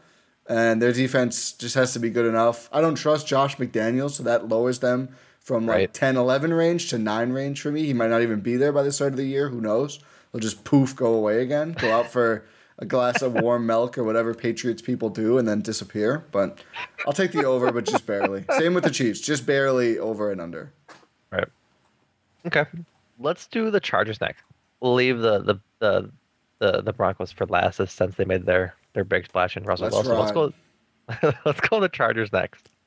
Um, this is one is is weird that they it's a it's a round number over under ten. So, the Justin Herbert emergence I think is due. I should say due. It's going to continue after what he did last year, and I think the one one of the bigger things that uh, plays against them is that they don't have fans, man. I was gonna say that they're the Chargers and they always find a way to blow it. That's I think that what's too. really gonna play against them. Right. Like for all intents and purposes, like other teams have had more uh elongated, abysmal stretches of football history, like the Browns. But none I with think, this much talent. But none with this much talent and none with this much heartbreak. Yeah. Like the Chargers go through a lot of heartbreak. and that's where I feel for their fans. But I like the Chargers a lot this year. They Austin Ekeler is going to continue to be really good. Justin Herbert's going to keep on keep it on and just be the star quarterback he's shaping up to be. I really like the wide receiver room between Keenan Allen, um, Mike Williams, and Josh Palmer. Josh Palmer is third guy by a decent margin, but he's still pretty good along with Jalen Guyton. But uh, they have Gerald Everett too. I think it's going to be a pretty, pretty good year for the Chargers. I might go push actually though, just because of those, um, of those division rival games, makes it a little tougher for them to make it over that that hump. I'm going push as well, and they have an opportunity really early in the season for me to look really stupid because they open with Vegas uh, next Sunday. So that's kind of like a a a very interesting right off the bat measuring stick game because if you're the Chargers and you're going to push someone out of the playoffs, you need to win your games against teams you're competing with, and Vegas is definitely one of those teams. I think the one of the big keys for their offense taking even another step forward is if Herbert continues to stretch the field like he does, but limit the interceptions. He threw 15 interceptions last year. Um, uh, I always forget this team is in Los Angeles. Uh, I I've probably called them San Diego uh, every other time I speak about them, um, and I might have even done that uh, done that in this podcast. In my mind, they play at Petco Park uh, Manny, Manny Machado and at some point Fernando Tatis Jr. Um, but yeah, push. Give me 10 wins and a playoff for, for the Chargers. Another step in the development of Justin Herbert and make me look smart when Vegas doesn't make it. I think if they can just avoid just avoid being stupid, which is so hard for teams at times, they'll make the playoffs. All they had to do last year was not like rush whatever. Like I forget what the scenario was against the Raiders in the, in the final week, but all they had to do was just play for the tie and they, and they get in. And football, big head dummy mindset played in and cost them playoff berth. Like I think Austin Ekeler was talking to somebody on the Raiders and was like, I forget like who like mouth read what he was gonna say, but it was like, "Were you gonna tie?" And the guy shook his head and he went, "Yeah." And Austin was like, like, like slapped his head. He's like, "Oh, like crap." And it's just like, man, like just play the just play it to make the playoffs. You don't got to build up your Macho Man persona just to win and say you got it on your own uh your own merits. Just get in. That that game was like so much. I feel sorry for the Chargers, but this is tremendous content. That yeah, just, the Darren Rovell great game. I, I don't. Here's the thing. Here's where I think narratives start to work into this. I think the Raiders clearly made moves to get better. I think the Chargers, maybe a little bit, I'd say less dramatic moves. The Raiders were better last year while dealing with Henry Ruggs, while dealing with Jon Gruden and that whole situation. Henry and they Ruggs still were post, better. Wasn't Henry Ruggs postseason? Like after? No, that was going down during the year. Was it really? Yeah. yeah, that was like during the season. They had to release him in, in the middle of the year. And oh, now they, yeah. they replaced him with Davante Adams essentially in the wide receiver corps. So I think the Raiders are just getting a little bit disrespected here with their number at eight and a half, the Chargers at 10. I'm going to go over on the Chargers, but again, it's by one. I think this division ends up being really close with everyone's records because they all play tough schedules and each other. So I'm going to go under just barely on the Chargers. Khalil Mack being on the Chargers defense now with Joey Bosa is going to be that's a, that's a big one. Yeah, that's a big one for offenses. Yeah, it's going to be. Carr just does nothing for me. Is why I just hate on the Raiders so much. It just sorry. I think Davante Adams is going to find your house and come. I, I think the he's the new Matt Ryan. quite honestly, I think that's where he is now. I think Above, he's like do- dollar store Matt Ryan, above average game manager essentially. Yeah, like if if you drop him in the perfect situation, he could give you his top end result is like an MVP season and a shot to win. Yeah, but he's not going to. Yeah. He won't do it by himself. Yeah, no, I think that defense is. It's tough, dude. That defense is, is our dogs. They're like up there with the Packers, and I think they're gonna be the best defenses in the league. Derwin James is a star. Asante Samuel is going to be a star. I think J.C. Jackson's also pretty darn good, right? If I'm not mistaken. Like he just signed a big not a big deal, but he signed an extension that was way below market value if I'm having my signings correct. And I think his uh, his agent was mad at him for doing it because he could have gotten so much more from another team. But then Joey Bosa and Khalil Mack, I think they're just going to be good. Yeah, there's health concerns there, and despite having most of those players last season, only the Jets and Lions allowed more points per game than the Chargers. So yeah, we'll we'll see with their defense. I think it's yeah. We'll, it's a we'll see for me. Big we'll see energy, and so that brings us to the last team in the AFC West, Broncos country. Let's, Let's ride. ride. Their big offseason splash and trading uh, for Russell Wilson and jettisoning uh, Drew Lock and Noah Fant to the Seattle Seahawks. Again, uh, it's a push at not a push. It's ten. I think they go eleven, so I'll go over.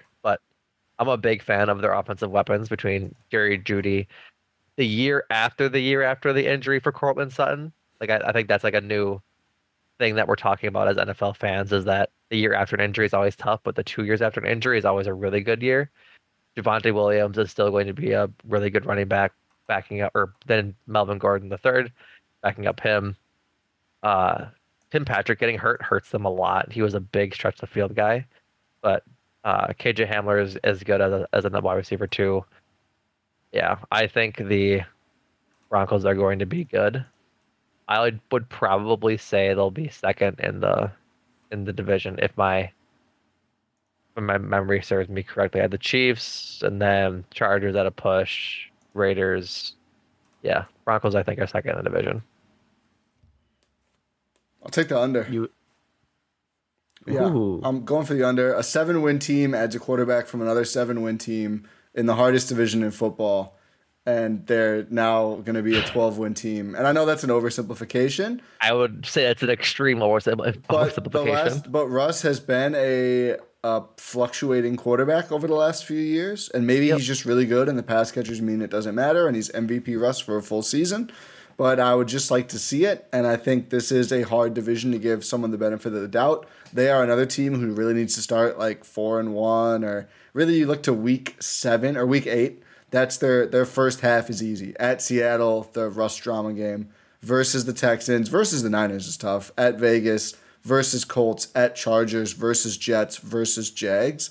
So you really want to see that they have to start I think like 6 and 2 if they are going to hit the over cuz then it's at Titans versus Raiders, at Carolina, at Baltimore versus Chiefs versus Cardinals, at Rams, at Chiefs versus Chargers. Really a sprint to the finish. So Yeah you know, they had a good defense last year, but now they're without Von Miller, which they were for part of last season. they were for part. Of the year. Yeah, they traded to the Rams, and they they were still a good defense overall. But I just feel like there's been and they who they just lose Tim Pat Tim Patrick. Yeah, I think Tim Patrick for the year, which hurts. I think they'll be good, but I'm gonna go under again. I think I think it might come down to tiebreakers who's making the playoffs out of this division. I just think it's gonna be close. And I'm low overall on the Broncos, I think, compared to most. But Russ yeah. himself could prove if he looks like an MVP, they're clearly gonna be over. I'm just yeah. not sure we're gonna see it with this schedule. Fair enough. Over eleven wins. Uh one of the issues that um has been in Russ's careers. He's had to run for his life behind a terrible Seattle Seahawks offensive line. Mm-hmm. Uh, small sample size, but I've got one article from ESPN's analytics guy, Seth Seth Walder. He has the Broncos offensive line rated as the fourth best offensive line in the NFL going into the season. If that ends up being true, then I think you have a a Russ MVP form type season. We're just two seasons removed from a season in which he threw 40 touchdowns and led the Seahawks to a 12 and 4 record. Right. So I think that guy's in there. Um, and he's gonna I mean he he's the vibes seem to be good for him. He's the uh, the corniest man in football, but that's right. He's li- li- living his living his best life, uh, going to the U.S. Open with Ciara and just getting ready for the season. I think this is uh, a bounce back season for Russ. Last year was was tough uh, yeah. f- for them in Seattle, and now he's got the second act of his career, and I think he's gonna take it and run with it. We've seen veteran quarterbacks do it in Denver before. Sure have. We're gonna, we're gonna see it again. Will it end with the Super Bowl? I don't know, but I, I think it's on the table the next three to five years for them. Yeah. Alrighty. That wraps up the AFC. I think the AFC is going to be fun this year with uh, all the storylines that are going to go. But let's move on to the NFC. I think this We're, might this might be quicker just because the NFC is a lot more boring in my opinion. Yeah, it's a lot more boring. Let's start with the NFC South, the oh most boy. boring of all of it. Oh and boy. just because we have our special guest on, Andrew, Carolina Panthers over under is a six. Where do you fall on your uh, your hometown team? So, as anyone that listens to Cruising for a Bruising knows, uh, my Milwaukee sports fandom and being just like locked into a team day after day, or I say Milwaukee, Wisconsin. I made this mistake before in the Discord. Uh, I know I know that Green Bay is not uh, near Milwaukee. I know this uh, because I looked into bus tickets to see the distance. But uh, you know, Brewers are are are my main squeeze, and for uh, the rest of the teams, like I say, they're my lovely side pieces. So the the Bucks and the Packers, they're they're my side pieces, and my main squeeze is the disappointing, usually Carolina Panthers. Um, I'm six wins. I'm going over though. Baker Mayfield uh, replaces a um, a, a Sam Darnold and PJ Walker combination that that happened last year. I think that ups the quarterback production. Baker's healthy after trying to play through injuries last year. Uh, Christian McCaffrey's back and healthy. Uh, pretty good group of wide receivers when they're at their best. DJ Moore has quietly been one of the more productive receivers in the NFC over the last few years, and now and that was with the a lot of the quarterbacks I just discussed. Um, on the defensive side of things, uh, worried about the defensive line depth, but you got good pass rushers in Brian Burns and Yetur Gross Matos. Um, another year of development for Derrick Brown at tackle spot. I think the defensive backfield is really strong. Jeremy uh, Chinn uh, at safety, Jaycee Horn, who was their first round pick last year, returns from injury at cornerback. He has looked fantastic in uh, camp and the preseason. I think he is going to be a, a, a shutdown corner for a lot of years if he can stay healthy. Uh, did just lose their really, really good kicker, uh, Zane Gonzalez, for the season. It looks like Eddie Piñeiro replaces him. Um, so that was that's something that concerns me because uh, one of the things you need to do when you're a team that's playing along the margins and not expected to do anything is get points whenever you can get points and be reliable there. Uh, upgrades to the offensive line are probably what have me most uh, optimistic uh, Ickey uh, Ekwonu from NC State, my alma mater, uh, added to the left tackle. He's a rookie, so there should be growing pains there. Uh, Austin Corbett at right guard. Um, Brady Christensen moving uh, to left guard to pair with Ekwonu there to give some stability there. I think it just is going to level them up to an area where they're in that seven win range, eight win range, and which will probably be the worst thing for them because their biggest weakness is that they are coached by Matt Rhule, and that might buy him another year. So I'm opti- optimistic about the Panthers compared to expectations around the league, but I still think they're just not relevant. But I hope I'm wrong. I'm, I'm surprised. I'm just gonna go push quickly. I think it's if assuming they go roughly three and three against the division, either yep. splitting with one of New Orleans or and Tampa, and hopefully getting both off the Falcons, although easier said than done. Um, they just have a pretty tough schedule outside of that. I mean, like Seattle and Detroit are in there, so those are the games you hope they would win. But a lot of tough games as well. I believe the NFC South matches up with the. Um, I think they have a tough division they play against the AFC North, which is not easy. So uh, that's why I'm just gonna go push with six. I'm surprised you didn't mention Christian McCaffrey, Andrew. I think I like, did you? I must have zoned I, I, just, apologize. I just, uh, I glided past it as I also I, I went. Got to be careful with McCaffrey. That. Yeah, it's yeah. like I don't want to say too much. Yeah, it's like, yeah. it's it's like you're trying to feed a baby deer in your yard. you're like I can't move too suddenly. It's a lot like that. I think he's going to be a big variable for them this year if he's Christian McCaffrey of old and manages to stay healthy, find your nearest piece of wood. I think they'll be better than six wins, but it's going to be, again, just kind of hard for them this year. They have a tough schedule. And as much as I want them to uh, beat the bricks off the Browns in week one, I don't think Baker Mayfield is that guy. You're crazy. Just... Motivated Baker is the only good Baker. but is motivated Baker going to be motivated week yes. 15 against oh, Pittsburgh no. or no, no, no. Yeah. week 14 against Seattle? Yeah. Like, I just don't know if he can maintain that chip on his shoulder. I think he has to because he's playing for a contract. Mm. That's that's yeah. my reason for optimism. But that being said, optimism means seven wins. So Andrew needs to Andrew needs to use burners to send him like hate messages before every game, so he's super fired up. Like before the Seattle game, uh, you know Drew Lock's not even better than you. I bet you can't throw for two more touchdowns than Drew Lock this week. Goes out there and throws five touchdowns, cites the yeah. burner in the in the post game presser. I, I would be doing my part for the squad. Talking about uh, yeah. a what a uh, WhatsApp message I got one night about telling me how I couldn't throw the ball 50 yards. Yep.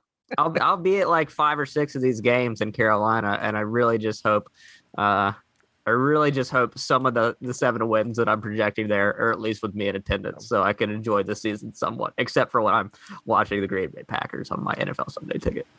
I think I'm pushing, pushing on six. So. It's, it's a good line. Yeah.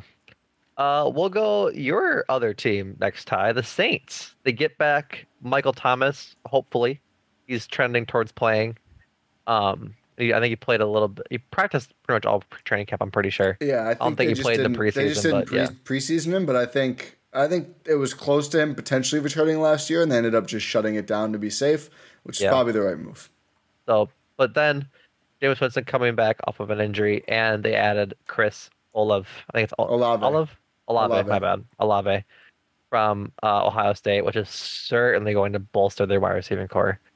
Uh, seven and a half for your New Orleans Saints without Sean Payton. Hi, where are you at?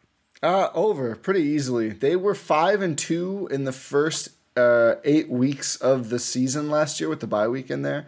Despite Jameis only playing the first six of the seven games, Trevor Siemian was their leading passer in a win against Tampa Bay. And then from there, I mean, no Michael Thomas, no Jameis Winston. Obviously, they fell apart. Like, what would the Packers offense look like without Aaron Rodgers and Davante? Well, we'll see one of those, but you know, right. it's just really tough to win without those. They actually end up four and one over their last five, although it was a pretty easy schedule with like Taysom Hill and Ian Book as the two leading passers in that stage. So right. assuming they can stay healthier, I think they should easily be able to get to eight or nine wins. I don't think they're a juggernaut, but they look to have a good defense again. They should have a much improved offense. I could see them sneaking up even to ten wins because it doesn't look like a murderer's row schedule, especially because they are in this division that's not the toughest. And then, you know, they got Minnesota, they have Seattle in there. They have some good teams though, for sure as well. So yeah, I think they're going to be closer to eight or nine than they were than they are seven or six. Alvin Kamara still exists too.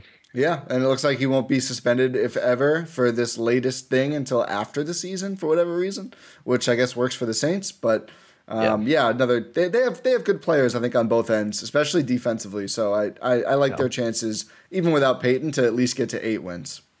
Yeah, the season relatively simple too. Yeah, but they have a their bye week is late. Week fourteen is a late late bye week. So yeah, it is. And If they get injury play, that might come to bite them. But uh, well, yeah, and especially you look at no bye, and then the three weeks before the bye are versus Rams at Niners at Bucks. Like that might be 0 and 3 just because of fatigue slash difficulty in the schedule. Yeah. Um, but you know, it's it's I think they can still rack up enough wins before that to get a couple in the last four games and be over seven and a half. Right. I'm gonna agree with you. I think they go over at seven seven and a half to eight or nine. Getting to ten might be I think ten is like their best case scenario. Unless uh, Chris Olave is really standing out for them with Michael Thomas and their offense is just high flying. Um yeah, I'll I'll say over. I'll say over as well, and I think they're a team that if they start fast and if they can take down Tampa at home in week two. They've had really good success against Tampa in the Brady era. It's except weird. in the playoffs. Except in the playoffs, unfortunately. Weird. And I think if they do that, they can stay in the division race conversation a lot longer. And so if it's a situation where at some point in life we assume Brady's going to show his age or the age of the Tampa roster in general, if that slips them up, then they can be in a position to pounce. I still have this as Tampa's division, but I think yeah. the Saints might surprise some people this year. So yeah. I'm going over. Should we just move to Tampa now? I think kind of fascinating. Yeah. Without Bruce Arians now, the roster's older. Gronk is retired again. Have we heard? Uh, he's retired again, but I just saw something yesterday that he might come back. Yeah, he might just pull a Brady and, and skip all the, the preseason work and then just show up. Yeah. Um, I seems like attrition is a little bit taking a toll here. I think they've lost some offensive linemen that could be a big deal. I think yep. due to free agency and injury. Their um, line is obliterated right now. It's kind of it feels like like the the badness of the NFC is just written into their line at 11 and a half, which I think is a little high to me. But I think I'm gonna go under because their schedule is like such a grab bag where I think they could definitely get 11, but I could also see 10 being very possible. So I guess I'll just out of pure spite, but like build in like negative outcome coin flips for them and say under, but it's probably still going to be like 10 wins. And they probably still win the division. I think it depends on. They could also start 0 and 4. Yep. Which is a, th- a big deal. I think it also depends on if Brady sucked the young out of his life, out of his kids' lives again this offseason by kissing him on the mouth like he's known to do. Yep. I also think he, it's he has a weird energy coming into camp. He yeah. was he was not around all training camp, and everyone's like, "Where's Brady? Where's Brady? Is he the masked singer?" Turns out, no. But what do you mean? Got, turns out, no. We don't know that yet somebody had confirmed that he wasn't. I'm pretty sure, but of course they. Oh yeah, yeah, yeah. It's regardless. Listen, listen whatever. regardless of it all, I thought his snap at the reporter saying he's like, you know, listen, man, I'm however many 45, 44 years old. I got a lot going on in my life outside of football. It's like, yeah, maybe it's time to retire then. Like we understand that there's shit goes on, but you've signed up to play again, all because you probably uh, did it out of spite to make sure Adam Schefter doesn't announce your retirement. Like I, I think if he gets to announce his retirement like he wanted to, he's not playing this year. I honestly God believe that, and because he's just I, that kind of. My take is he saw how the NFC developed, and that's why he's back. I think it's pure spite, Adam Schefter, because yeah, because remember when it got announced, and Adam Schefter was like, "Yeah, yeah Bra- Brady's retiring," and then everyone's like, "No, Brady hasn't said that. And even yeah. as Angel was like, Brady hasn't said he's retiring yet. And then it came out, and then Schefter was like, What's up? Like you I'm right. Yeah. and I think that might have had something to do with it. But I think if we get to go back to the original point I was making, if we get like somewhat of a quote unquote prime Tom Brady, sort of how he's played the last few years, they'll they'll be the best in that division regardless. They probably make that 11 and a half win mark. But I think behind that line, it's going to be a lot harder than they think it is to get to that mark. I'm going under two, just because their schedule is ruling. Like you had said, the first four games against Dallas, at New Orleans, Green Bay, and Kansas City. If nothing goes their way, that's an 0 4. But they also have to face Baltimore and the Rams, San Francisco, and the Bengals. Like they have a tough schedule. And yeah, their first nine weeks at Dallas, at New Orleans, versus Packers, versus Chiefs, versus Falcons, like they really need to win that one. At Pittsburgh, not an easy place to win. At Carolina, division games are never simple. Versus Ravens, versus Rams. Like that is probably up there with the hardest first nine games of any team in the league. Yeah. Luckily, they get Baltimore and the Ravens at home. Yeah. So that'll be Baltimore and the Rams. Of, I apologize. Yeah, Baltimore and the Rams. So we'll see. But yeah, I think it happens every year. This is the year Tom Brady goes down, or this is the year Tom Brady sort of re- regresses. We'll probably come to have like Andrew said, I made a couple at the end of the season, but um, I'm really intrigued to see the Buccaneers this year. I'm going under underrated 11 as well. Um, someone from Tuanon just DM'd me and said Brady has been doing uh, ritualistic blood sacrifices with animals during his time away to maintain his youthful appearance and play. So I I, I haven't confirmed that. I just, I just I, I, just got so I don't I don't know. Can't confirm, but uh, that could explain his uh yeah. him being miss, missing. But again, according to and yeah yeah, who can say? But Tuanon in my DMs. it's, it's a good person to have on your side. Um. Alrighty, so then we'll touch briefly on the Falcons. Under. They suck. Over under five and a half. Garbage under. franchise. Doesn't under. deserve anything. Under. They can't Andrew, pipe in. They can't pipe in wins. Only crowd noise. So under. Andrew, do you have a take as a fellow division rival? Yeah, Atlanta un, Falcons. Un, under miss me with this Marcus Mariota renaissance. That's not happening. Uh, I'll be in the building October 30th, bringing my own crowd noise, but I'll be rooting for uh, the team on the op- opposite sideline of the Falcons. Uh, but yeah, under for me. I think I think they're the worst team in this division, and if they're not, I'm going to have a really tough year. uh, I also am going under. I think they're building towards something, but it's not including Marcus Mariota. I think Desmond Ridder is going to be pretty good, and Kyle Pitts is already pretty good. He's yeah. shaping up to be the tight end Julio Jones, is catching all the passing yards and none of the touchdowns. Which, as we reiterated last time, no one cares about my fantasy team, but I have them in fantasy, so I'm hoping that can change this year. but other than that, there's nothing to be excited about on this roster. So, yeah, under. Should we do the East or the West? Let's do the East because the West.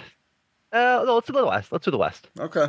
I think the West or the East has a little more uh, option to be exciting, and I think the West is isn't going to be that. Mm. So, we'll start with the bad team this time, just to get them out of the way. Yeah. The Seahawks at six. Ah. Under. I think it's way under. I think they're bad. I think they're really bad. They're in a good division, and they're just going to be really, really bad. Geno Smith won the job easily. Yeah. R.I.P. to Drew Lock's career. I think the part of the issue with that with that number is that this article is from May, but six is still. Was this oh. was it was it that was not pre Russ trade, is it? No. Yeah. No, it's not. Okay. Yeah, but still, six is yeah, someone, the person who, the Brady Henderson, who like wrote his little prediction for the Seahawks, took the over, which seems like I want whatever he's smoking to think that this is going to be a seven-win team. But yeah, the the only highlights outside of that team are, or on, on that team outside of, on the team, I apologize, are DK Metcalf and Tyler Lockett, and with Geno Smith throwing to them, not going to be fun. Yeah, I think Pete Carroll's a dinosaur, and the league has passed him by. I agree. Andrew? Hard under. And they need to be under because they need to be in a position where they can draft uh, their next quarterback yeah. in the next draft. Uh, yeah. Is is is Bryce Young draft eligible this year? Because I think it might be him. I think it might. I think I'm pretty sure he is. For sure he is. They don't even have like a super easy schedule. I mean, they have Detroit and the Jets but outside of that, I'm not looking at many teams where I'm like, oh yeah, and the Giants. Outside of that, I'm not seeing that many teams. Where I'm like, oh yeah, they're as bad as you are. Falcons, right. I guess that's four, but I don't think they even win all four of those. Right, I agree. Okay, let's move on to the fun, more fun teams in this division. Uh, the Arizona Cardinals, uh, over under nine. I think what is really important for this team is we have to see what their schedule is post October 31st. Is that Hopkins? Nope, that is Call of Duty release date. Oh boy. So post October 30, they They're play doomed. Seattle, Seattle, the Rams, the Niners, the Chargers. Bye week, the Patriots, Denver, Tampa, the Falcons, the Niners again. That's a tough, hard end of the schedule. Means it's tough aside. before that too. Is the means problem. the high, yeah. Like they start with Kansas City, the Raiders, and the Rams. That's really hard. And they have Philly week five, who is a lot of people's pick to win the NFC, or at least yeah. the NFC East. Yeah, they could certainly go one and five their first five weeks. Yeah, I'm, the was, only win being the Panthers. Probably sorry, Andrew. we'll see about that. The Panthers might pound them. I'm going under. I, I, think I think they're not. They're clearly not the worst team in this division, but they're also clearly not one of the top two in my opinion. And I know right. they've gotten better every year, and this might be disrespectful to what they've done before. But I, I think the Niners are going to be better, and, and and the Rams obviously are going to be quite good again. So I'm I'm going under on the Cardinals, especially without Hopkins for however many games. I think it's eight? six, six or eight, six or eight. Yeah, yeah. So, yeah, I nine is it's gonna it's hard to say under because they just extended Kyler Murray and they have James Conner at running back. Yeah, and, and they clearly trust him because they tried to write in a clause into the contract that he has to study every week. I think yeah. bad vibes, bad bad schedule, okay team. Yeah, no problem, no problem. It was. It's it's gonna be under for me at nine solely because I think DeAndre Hopkins missing hurts them. They have Marquise Brown and the corpse that is AJ Green. Oh, but God. man, yeah, they still have him. Um, I just think they have a really tough schedule, and I think if they don't make the playoffs here, there's going to be shakeups, big shakeups in Arizona. I'm going with a push mm. for this. I'm going. I'm going nine wins, nine and eight, but they just barely missed the playoffs, and the vibes are bad, but not bad enough for Kingsbury to to get fired. Is that that's good or like, bad for them? That's it, it's the Matt Rhule conundrum yeah, for the yeah. Panthers, where yeah. it's like, uh, well, we can't fire this guy, but where are we going? And I think it's just another year of kind of just okay play. Yeah. And uh, the, the video game release date, another thing, you know. A lot working against in. them this year. I it's it's funny, but I kind of feel bad for Kyler to an extent. So I hope he plays well. I like watching him play when he does play well. But uh, you know, it's going to be great content to to check in on for NFL podcasts around the country. I'm sorry for the Arizona Cardinals. This is great content. I think it's going to be I the midseason Hard Knocks is going to be must watch. It's going to be fun. What do you mean the midseason? The Hard Knocks starting last starting last year doesn't just do preseason anymore. They have a midseason. Oh my god, edition. that's insane! They, Who was last year? How did I not hear about the Colts? This? The Colts. Oh, that's why no one cares about the Colts. right, but they lost it they at the end, so yeah. I, didn't, I didn't watch it. But yeah, the the midseason hard knock starts again right after it's it's that push that we said is grueling for them. The the um, Seattle Rams, Niners, Chargers. It starts right about there. It's gonna be some good hard knocks content we might see Kyler Murray throw a controller. Anyways, moving on to the uh, elite teams in this uh, division. We'll go to the Niners since we'll leave the Super Bowl winners for last. The Niners, the Niners are at 10. Um, moving on to Trey Lance starting, presumably, considering, well, I saw a little hesitation from Andrew there. So Trey Lance, uh, most likely starting the season for the Niners, you'd assume. If they waited all this time to make Jimmy's weird contract and then start him, it's just a conundrum as to what they're even playing towards.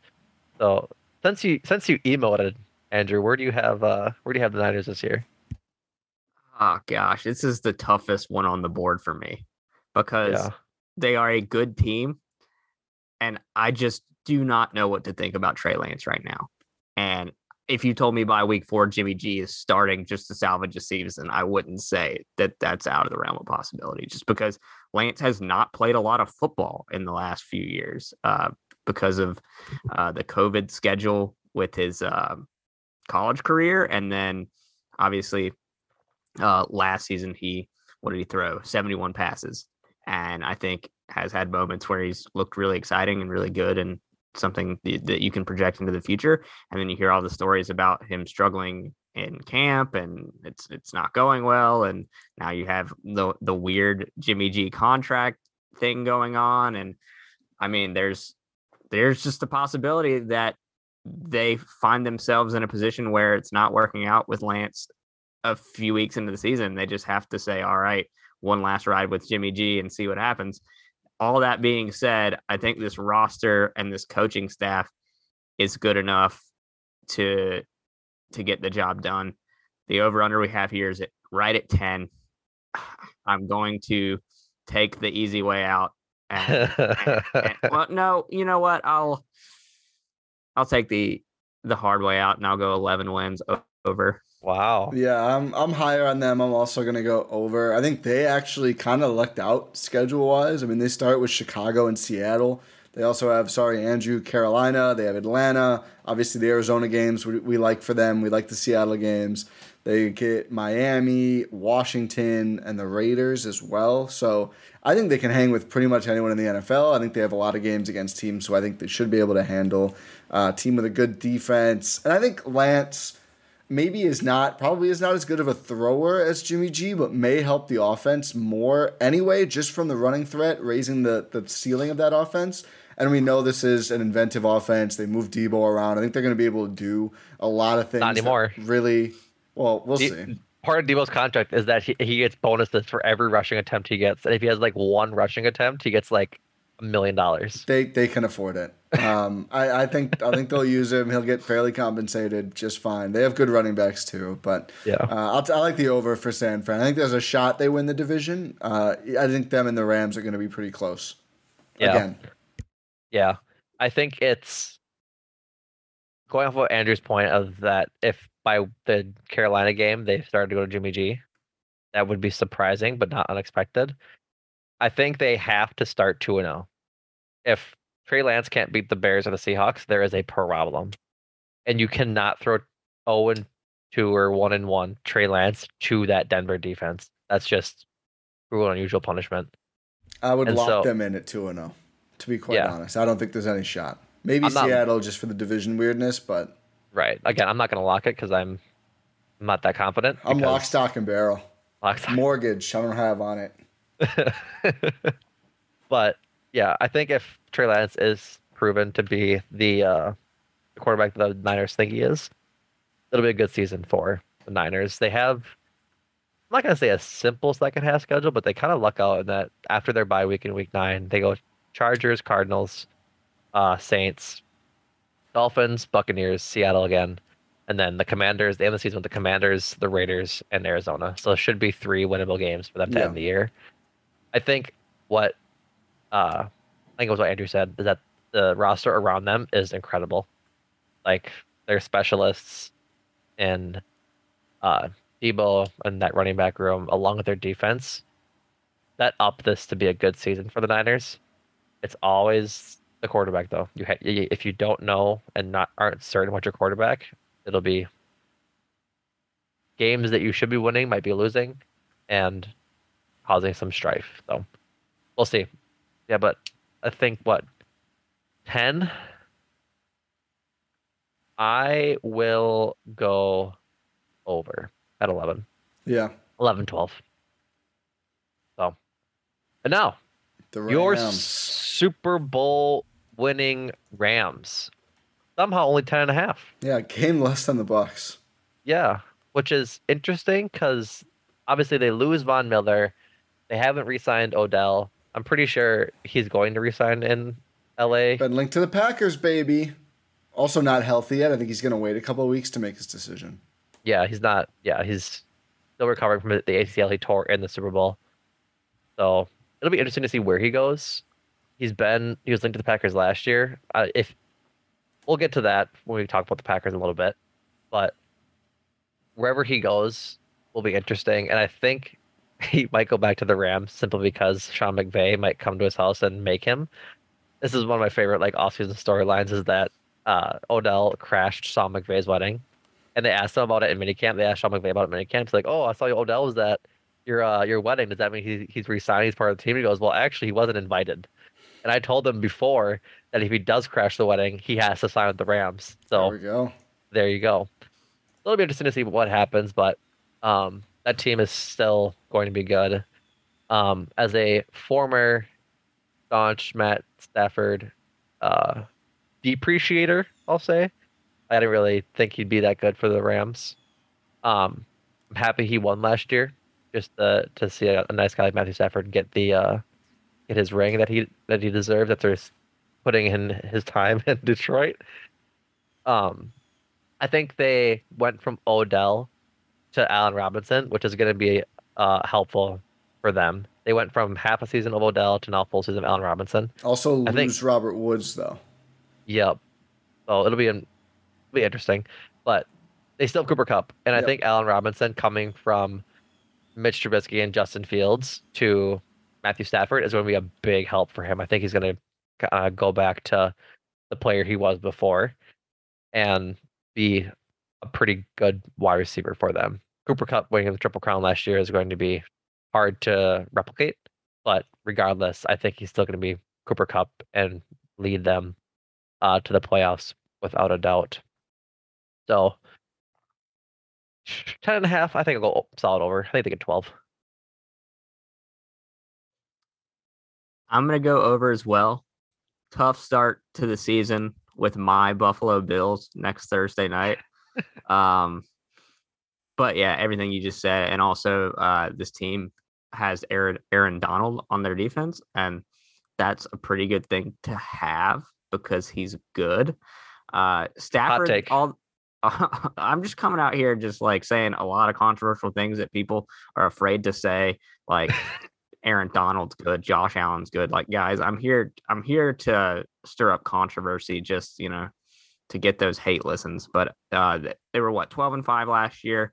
So I'm I'm comfortable taking that over. I think they're what was there some conversation about the worried about Stafford's health and having some shoulder stuff. That's mm-hmm. the big the big what if if if anything goes wrong there. I don't think uh, I don't think they're in a, a position to overcome that. But it sounds like a lot of that was just noise. Who's their backup quarterback? Is it still John Wolford? I couldn't tell um, I believe it is. So yeah, if if it gets to a situation where Stafford's out and Wolford has to play a, a number of games, that might bump them back. But if if that that shoulder issue with Stafford is just nonsense and he's fine, then I think this is another great year don't know that they'll repeat because I think they've got you know some teams in the NFC that I like a little bit more mm. um, who might might make a run in the Super Bowl, but we'll talk about that later. They play. They have the one, hardest schedule. Yeah, they have a lot of marquee games. I was looking at the schedule. They have one noon game. Wow. They have one noon game, and it's against New Orleans uh, the week before Thanksgiving but they play a lot of what is going to be fun games this year. If the Rams are good, there's a lot of must watch TV or must watch football here. Obviously, week one against Buffalo, that's going to be really fun. The Niners is Monday night on week four. The Niners again um, in week eight. Kansas City, Tampa, Vegas, Green Bay, Denver, the Chargers. They have a lot of fun games and against good teams. So I'm taking I think, the under. Yeah, I could see that um, at 10 squarely, but the the Stafford pitcher's arm thing is concerning. I think quarterback already can be sometimes prone to throwing interceptions. That could certainly feed into that a little bit, and that's like just a couple of giveaways that can flip games against already really good teams. Um, yeah. I think they're still going to be good and certainly in the playoffs and, and contending for the division, but I think I like the Niners a little more this year, uh, although the Rams certainly do have a lot of star power. I'm actually going to change our pick. I'm going under under I win. after I after I see congrats after I see how tough their schedule is and how many marquee games they play. I don't think they win all those marquee games, and it'll be tough. So yeah, I'm gonna go under at ten like you did. Sean McVay made a Super Bowl with Jared Goff, so That's I'm fair. just gonna I'm gonna keep believing in him until uh, fair enough. until logic proves I shouldn't. fair enough. And now, what you've all been waiting for, the NFC North. No. East. What do you mean no? East. Oh, we did do East. My bad. My yeah. apologies. We spent a lot of time in the West. Ooh, we gotta, we gotta blow through the East. We got. We have to. Cowboys so, under ten and a half. Uh, yeah, under. Mike McCarthy Cowboys is never gonna have Cowboys. My... Go ahead. Over for me. Wow. Over. Yeah. What? We're, we're not being fast anymore. What what what intrigues you about the Dallas Cowboys that you're going 11 wins for Jerry uh, Jones's beloved Cowboys? Well, they, they won 12 games last year, right? Yep. I think yeah. I think I think the their division sucks. I don't think there's another team that'll be over 500 in the division. Wow. Eagles they're, under they're, five. Did you forget about the Philadelphia Eagles? Yeah, I don't like them. I don't think they're good. I don't care. I think they're eight and nine. So wow. hit there. Uh, I'm I'm a Dak Prescott believer as well. Um, I think they win 11 games. They have a bad division. They lose in the uh, the first round of the they playoffs. Lost Amari Cooper, Randy Gregory, Connor Williams, and La'el Collins. I'm was their left under. tackle? They just they just they just lost. Collins, right? Yeah. La'el okay. Collins. Yeah. I think based on last year, they have the easiest. They have an easy schedule, schedule. in football. Yeah. and and you heard it here first. The Eagles suck. Wow. Wow. We got to go Eagles after this. But yeah, I'm we sticking with under. I, I think I'm Dak is very situation dependent. I think the situation is worse now. Yep, I'm also going under. Micah Parsons is a beast, though. Yes. Yeah, I'm, I'm going under, and I'm just shortly under at 10. But the the loss of Amari Cooper is going to be tough, but CeeDee Lamb and Michael Gallup being there is still going to help. But one of those guys is injured, I think. Michael, Michael Gallup is coming off of injury. Oh, that's what it is. Okay. So, um, yeah, I'm just I'm so surprised that you said under. A- a- Andrew. Oh, you said over. No, for the I'm sorry for the Eagles. Oh, yeah, I'm moving yeah. into the Eagles. I'm, I'm done with the Cowboys. Mike McCarthy is dead to me. They won't do anything significant for quite some time. Yep. Under nine at the Eagles, Andrew. Yeah. Yep. What in the uh, world? Uh, uh, I'm looking at their schedule, regretting it now, but I'm I'm gonna count them out. Yeah. All right, they're losing. They're gonna lose to they're gonna lose to the trash Minnesota Vikings on Monday Night Football. They're gonna lose to Arizona, Dallas twice. They're gonna lose to Pittsburgh, who I already said I don't like. They're gonna lose to Indy, Green Bay, Tennessee, and New Orleans. How many is that? Did I, I get? I don't even know if that's enough for you. Oh, yeah. Oh man. under, under. Just, said like I said, this is all to... vibes. Go ahead. Go ahead. All vibes. No logic. But what were we saying? They're gonna. You said they're gonna lose to Minnesota. Yep. And uh, then Arizona, Dallas twice. Okay. It's four. Pittsburgh. Five. Five. Indianapolis. Six. Six. Green, Green Bay. Bay seven. seven. Tennessee. Oh, that does get to nine. Tennessee and New Orleans. And nine, that, that's nine and eight. No, no and New uh, Orleans. And, then they're, and then they're gonna lose. Uh, yeah, and New Orleans. That's nine. Okay. Boom. I, I wouldn't say that's way it. under, but. I think this this line's probably moved since this is an older article. I'm sure it's higher now after they got, yeah. um, or maybe not that much higher, but they got Chauncey Gardner Johnson. I think they had a good draft. Uh, yeah, I'm going. I'm going over. I think they win the division. I think they could be a real threat in the playoffs. It'll all depend on Jalen Hurts, but um, that's a, a, long combo that a lot of people are diving into. I think we just need to wait and see. Yep. Decent year. You know, the rushing threat helps their their ceiling. AJ Brown should help him. Uh, yeah, I like the Eagles. They're all in. I think they have Howie Roseman is really good at his job. I think they probably win like 11 games. Yeah, I am also going over. I think what is going to be really critical for them is making sure that those wide receivers and running backs actually make the strides they need to. The running back room has always been an enigma since uh, I think it was what Demarco Murray was there. I don't know. He went to the Titans. I figured who their last really good running back was, but Miles Sanders told people not to draft him in fantasy this year, which is like kind of weird saying that like he doesn't think he's involved in the offense when I think he might be the best running back they have. But then Kenneth Gainwell and Boston Scott are to be in the mix too. They got they also signed Trey Sermon, who is the standout uh, backup for the Niners the last few years. But it's going to be really, really important for AJ Brown, Hmm, excuse me, Devonta Smith, and Zach Pascal to be good wide receivers, particularly Devonta Smith. He needs to be an all pro level wide receiver opposite of AJ Brown to make sure that they both have success receiving the ball. Like he's obviously not going to be an all pro level wide receiver. There's what two or four in the NFL, something like that. I'll, he's not, doesn't have to be that pro, pro Bowl. No, level. he doesn't. I think he does. Why? Because Zach Pascal when he played for the Colts was extremely streaky, and he like sometimes would drop four or five balls or catch two touchdowns and I think they need something consistent outside of Devonta Smith, or I'm sorry, outside of AJ Brown, because he's AJ Brown's obviously going to get the number one uh, corner, right? I mean, they have Dallas Goedert.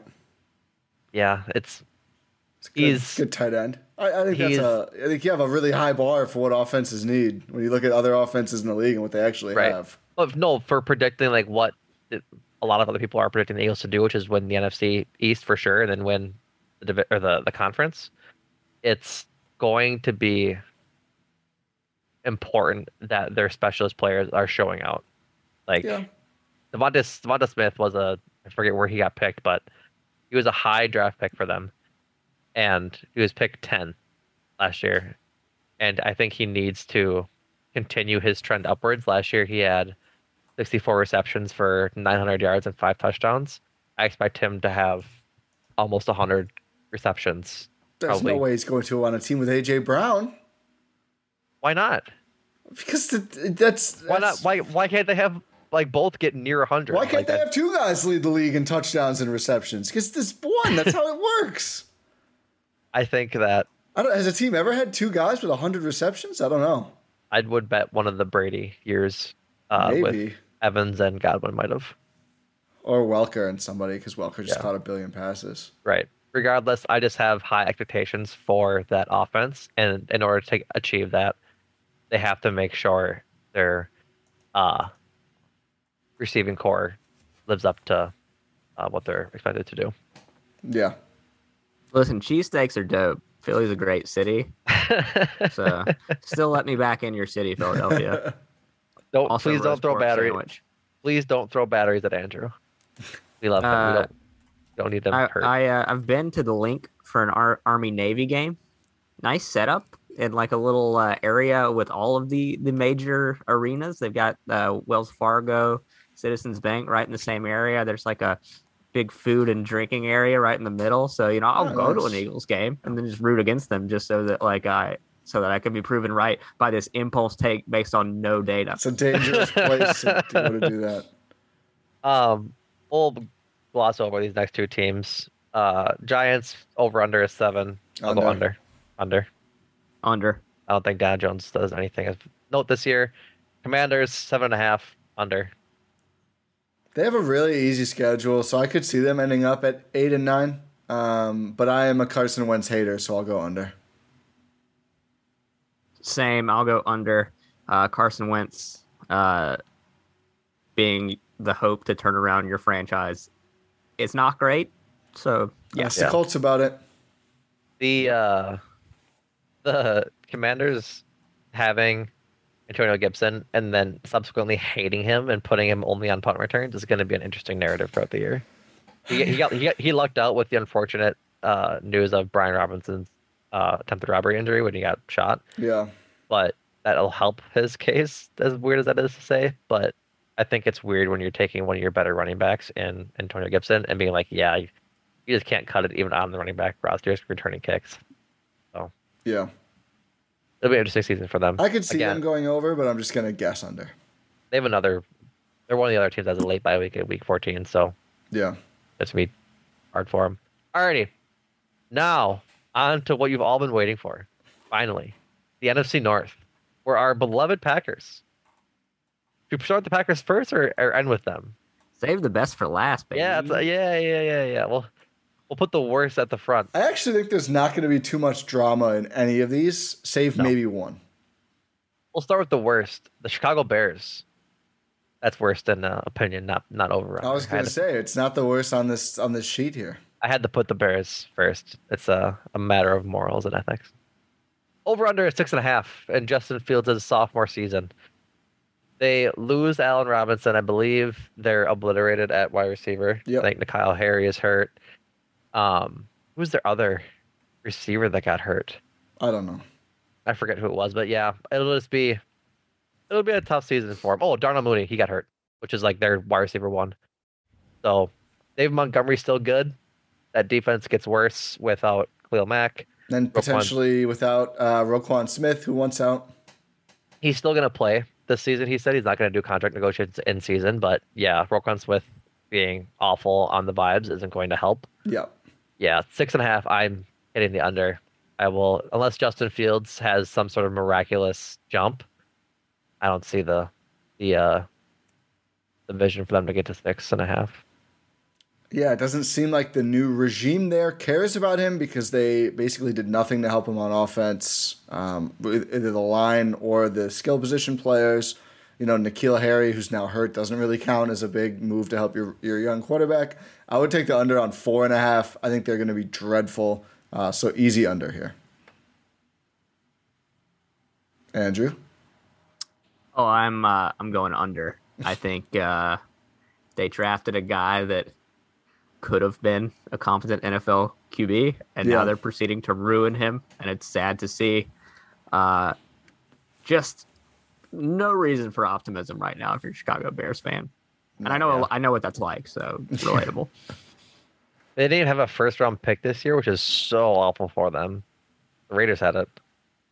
Oh, is it the last of the Mack? I think it was, oh, yeah, I think it was the last, of the Mack. Yeah. One of them. It was. I know it was from Mack, so yeah, that's tough for them because they're they they need some sort of a, a high pick. So yeah, under for all of us. Next up is the Detroit Lions. Uh, I'm Detroit Lion pilled after watching Hard Knocks, I want the Detroit Lions to be everything they can possibly can be in this world. That short of being better than the Packers. Um, another team I think is really building towards something special, but is still limited by their quarterback. And just, they're just generally far away from it. I think. You think so? Yes. I, I, I I'm not huge on D'Andre Swift, but I think he's good. I'm big on T.J. Hockenson. Um, Jameson Williams, when he comes back from injury, is going to be a stud, just like all the other Ohio State wide receivers to come out of Ohio State. Amon-Ra St. Brown, stud in just his sophomore season now. I think they're getting there.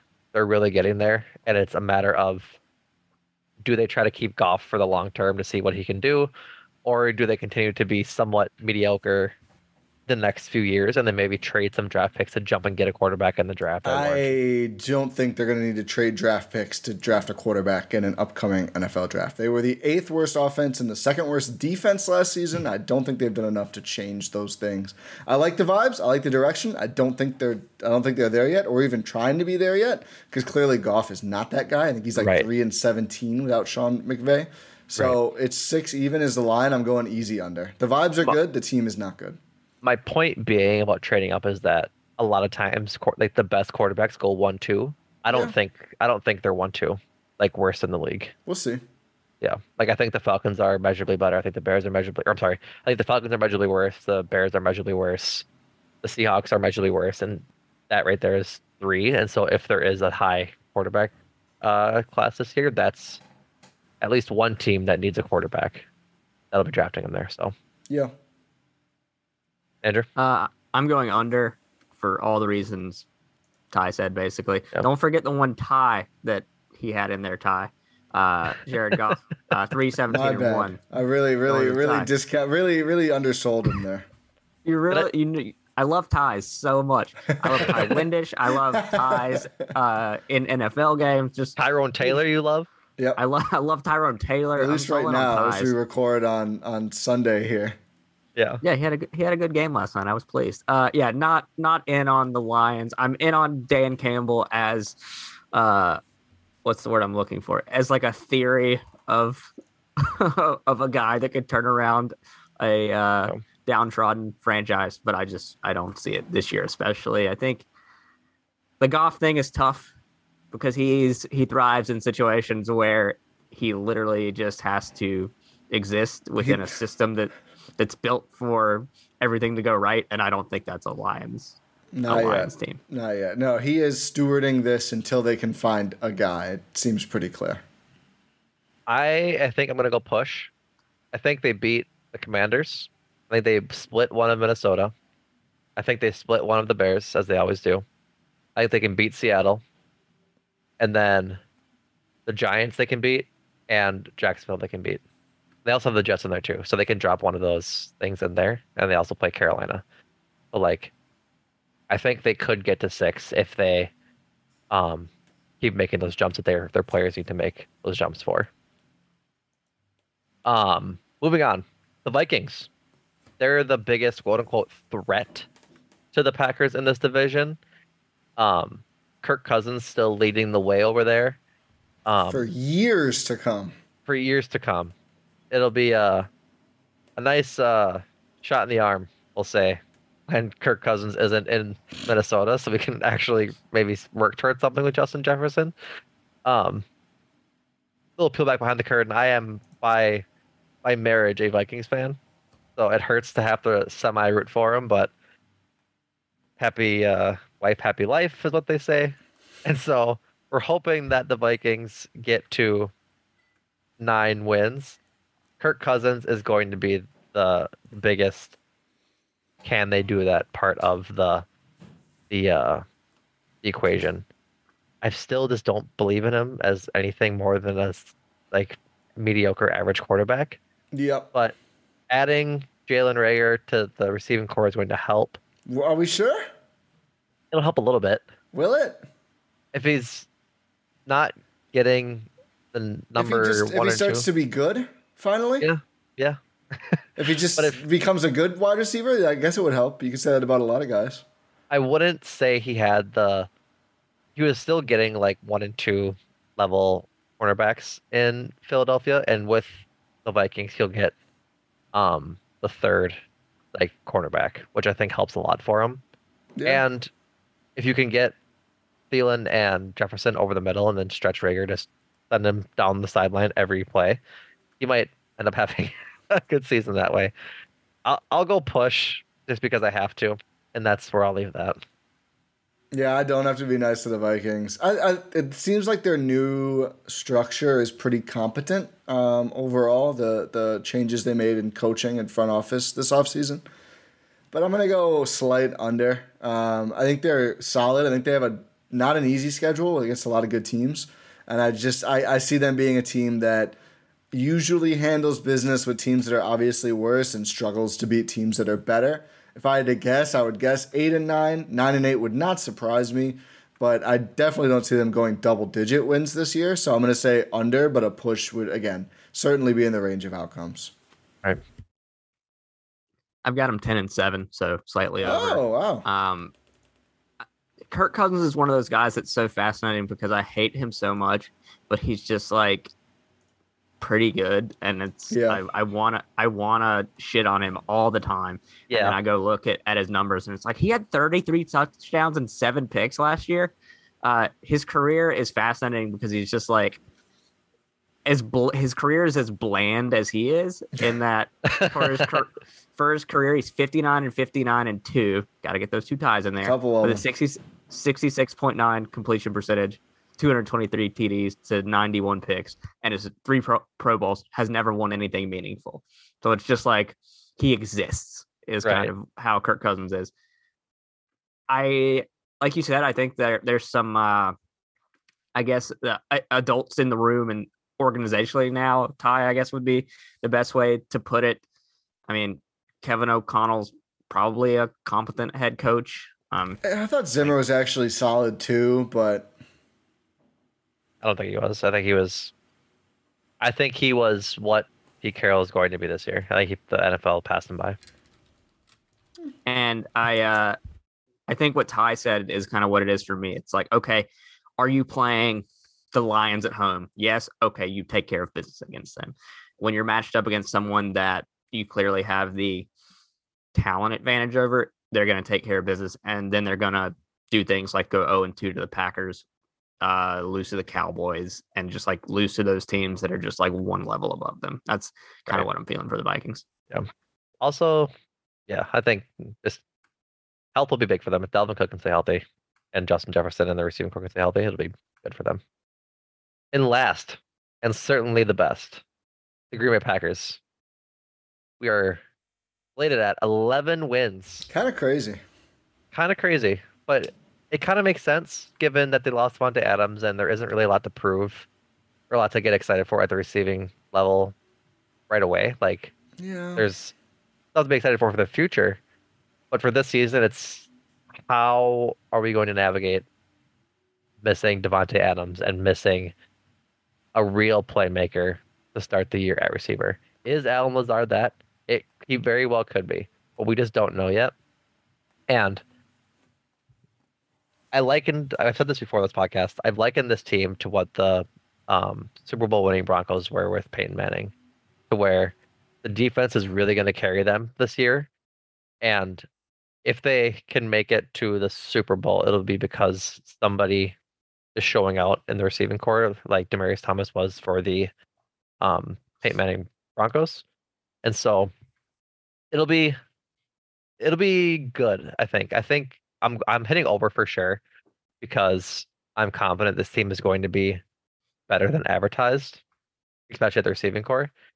But for their hard games, I only count a couple. And yeah, they they got AFC and NFC East for their out of division division teams, which there's a couple hard teams in there, but there's also yeah. a lot of very winnable games. And I think the North, if you look at North Sands Packers, it's probably the widest talent gap any division, any team has with the whole rest of their division.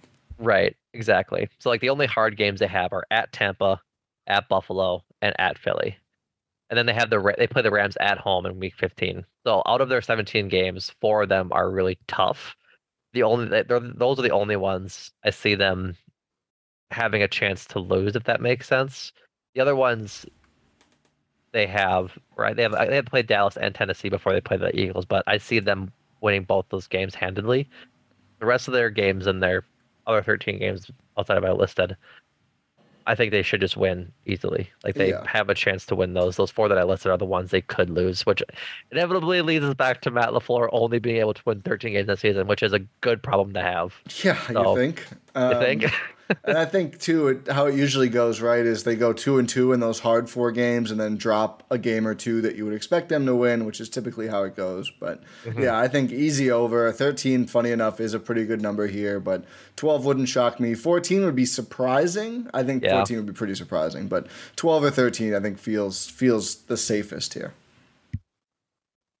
I'm going over, and I'm having them at 14 and three on the yeah. I, th- I, think uh, I think they're going to be the one seed in the NFC. Get the get the bye there.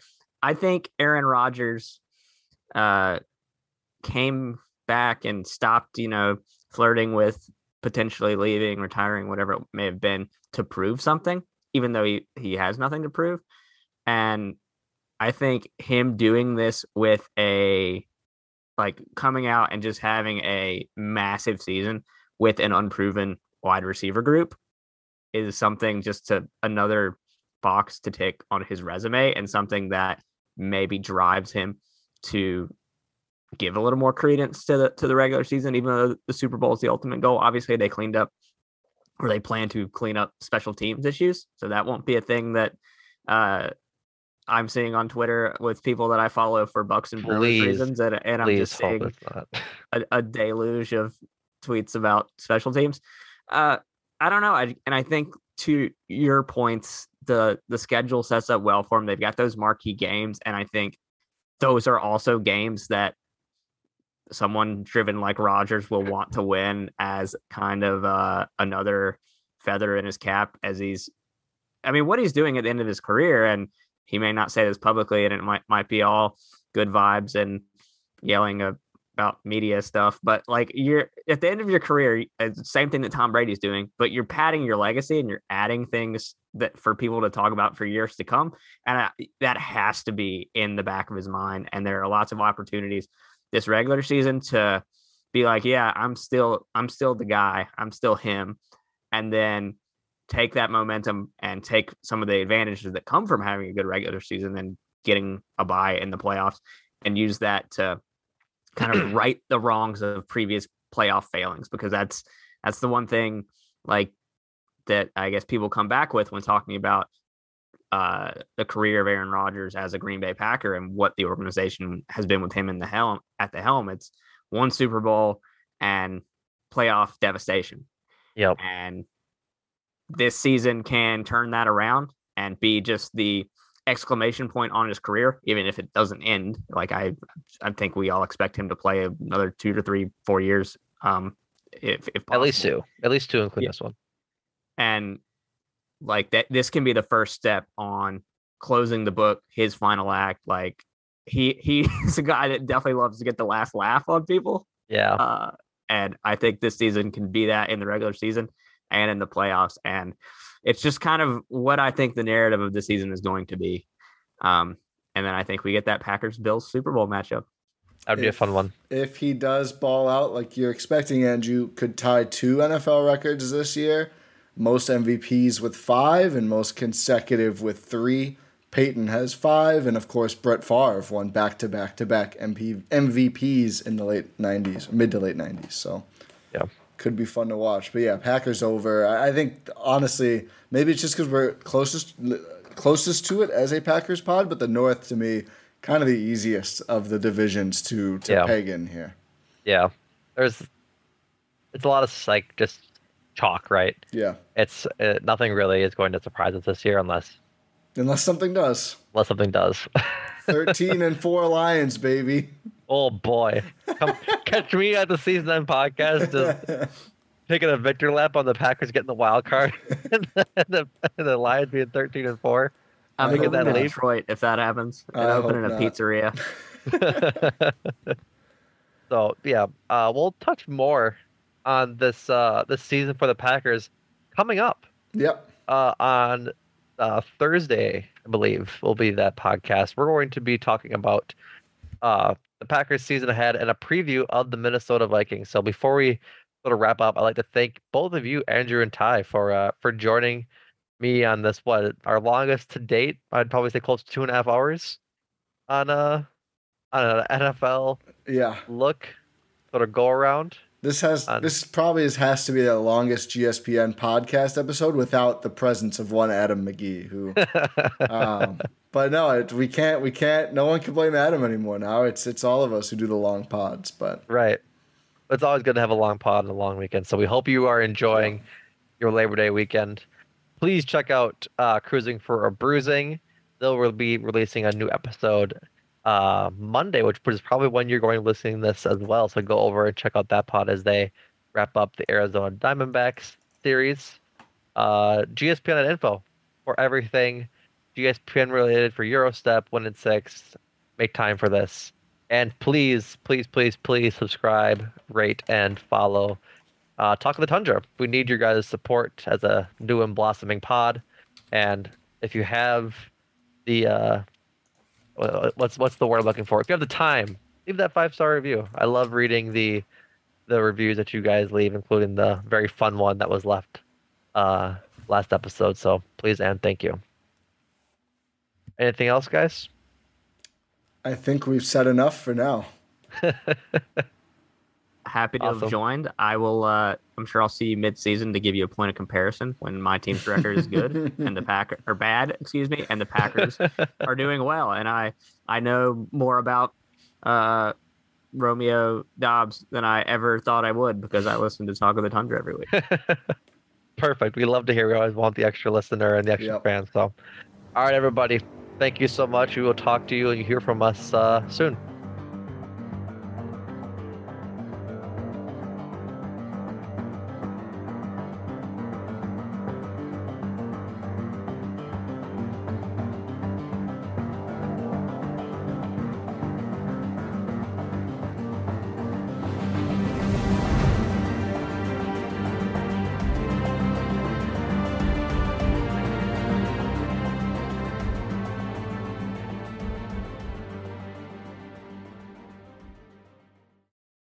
Headlines remind us daily the world is a dangerous place. The elites in charge say everything's fine, stop noticing. But you know better. And your gut knows that time is short to prepare for a world that is four missed meals away from chaos. My Patriot Supply has helped over 3 million families become more self reliant and is the company Americans trust to prepare. Go to mypatriotsupply.com and secure their best selling three month emergency food kits. Each contain delicious breakfasts, lunches, and dinners, averaging over 2,000 calories per day. Secure at least one food kit for each family member. For a limited time, save $200 plus get free shipping on all their Ready Hour three month emergency food kits. You're not ready if it's not Ready Hour Foods. My Patriot Supply also has solar power generators, water filtration units, biomass stoves, heirloom seeds, and critical survival gear. Shop MyPatriotSupply.com today. MyPatriotSupply.com.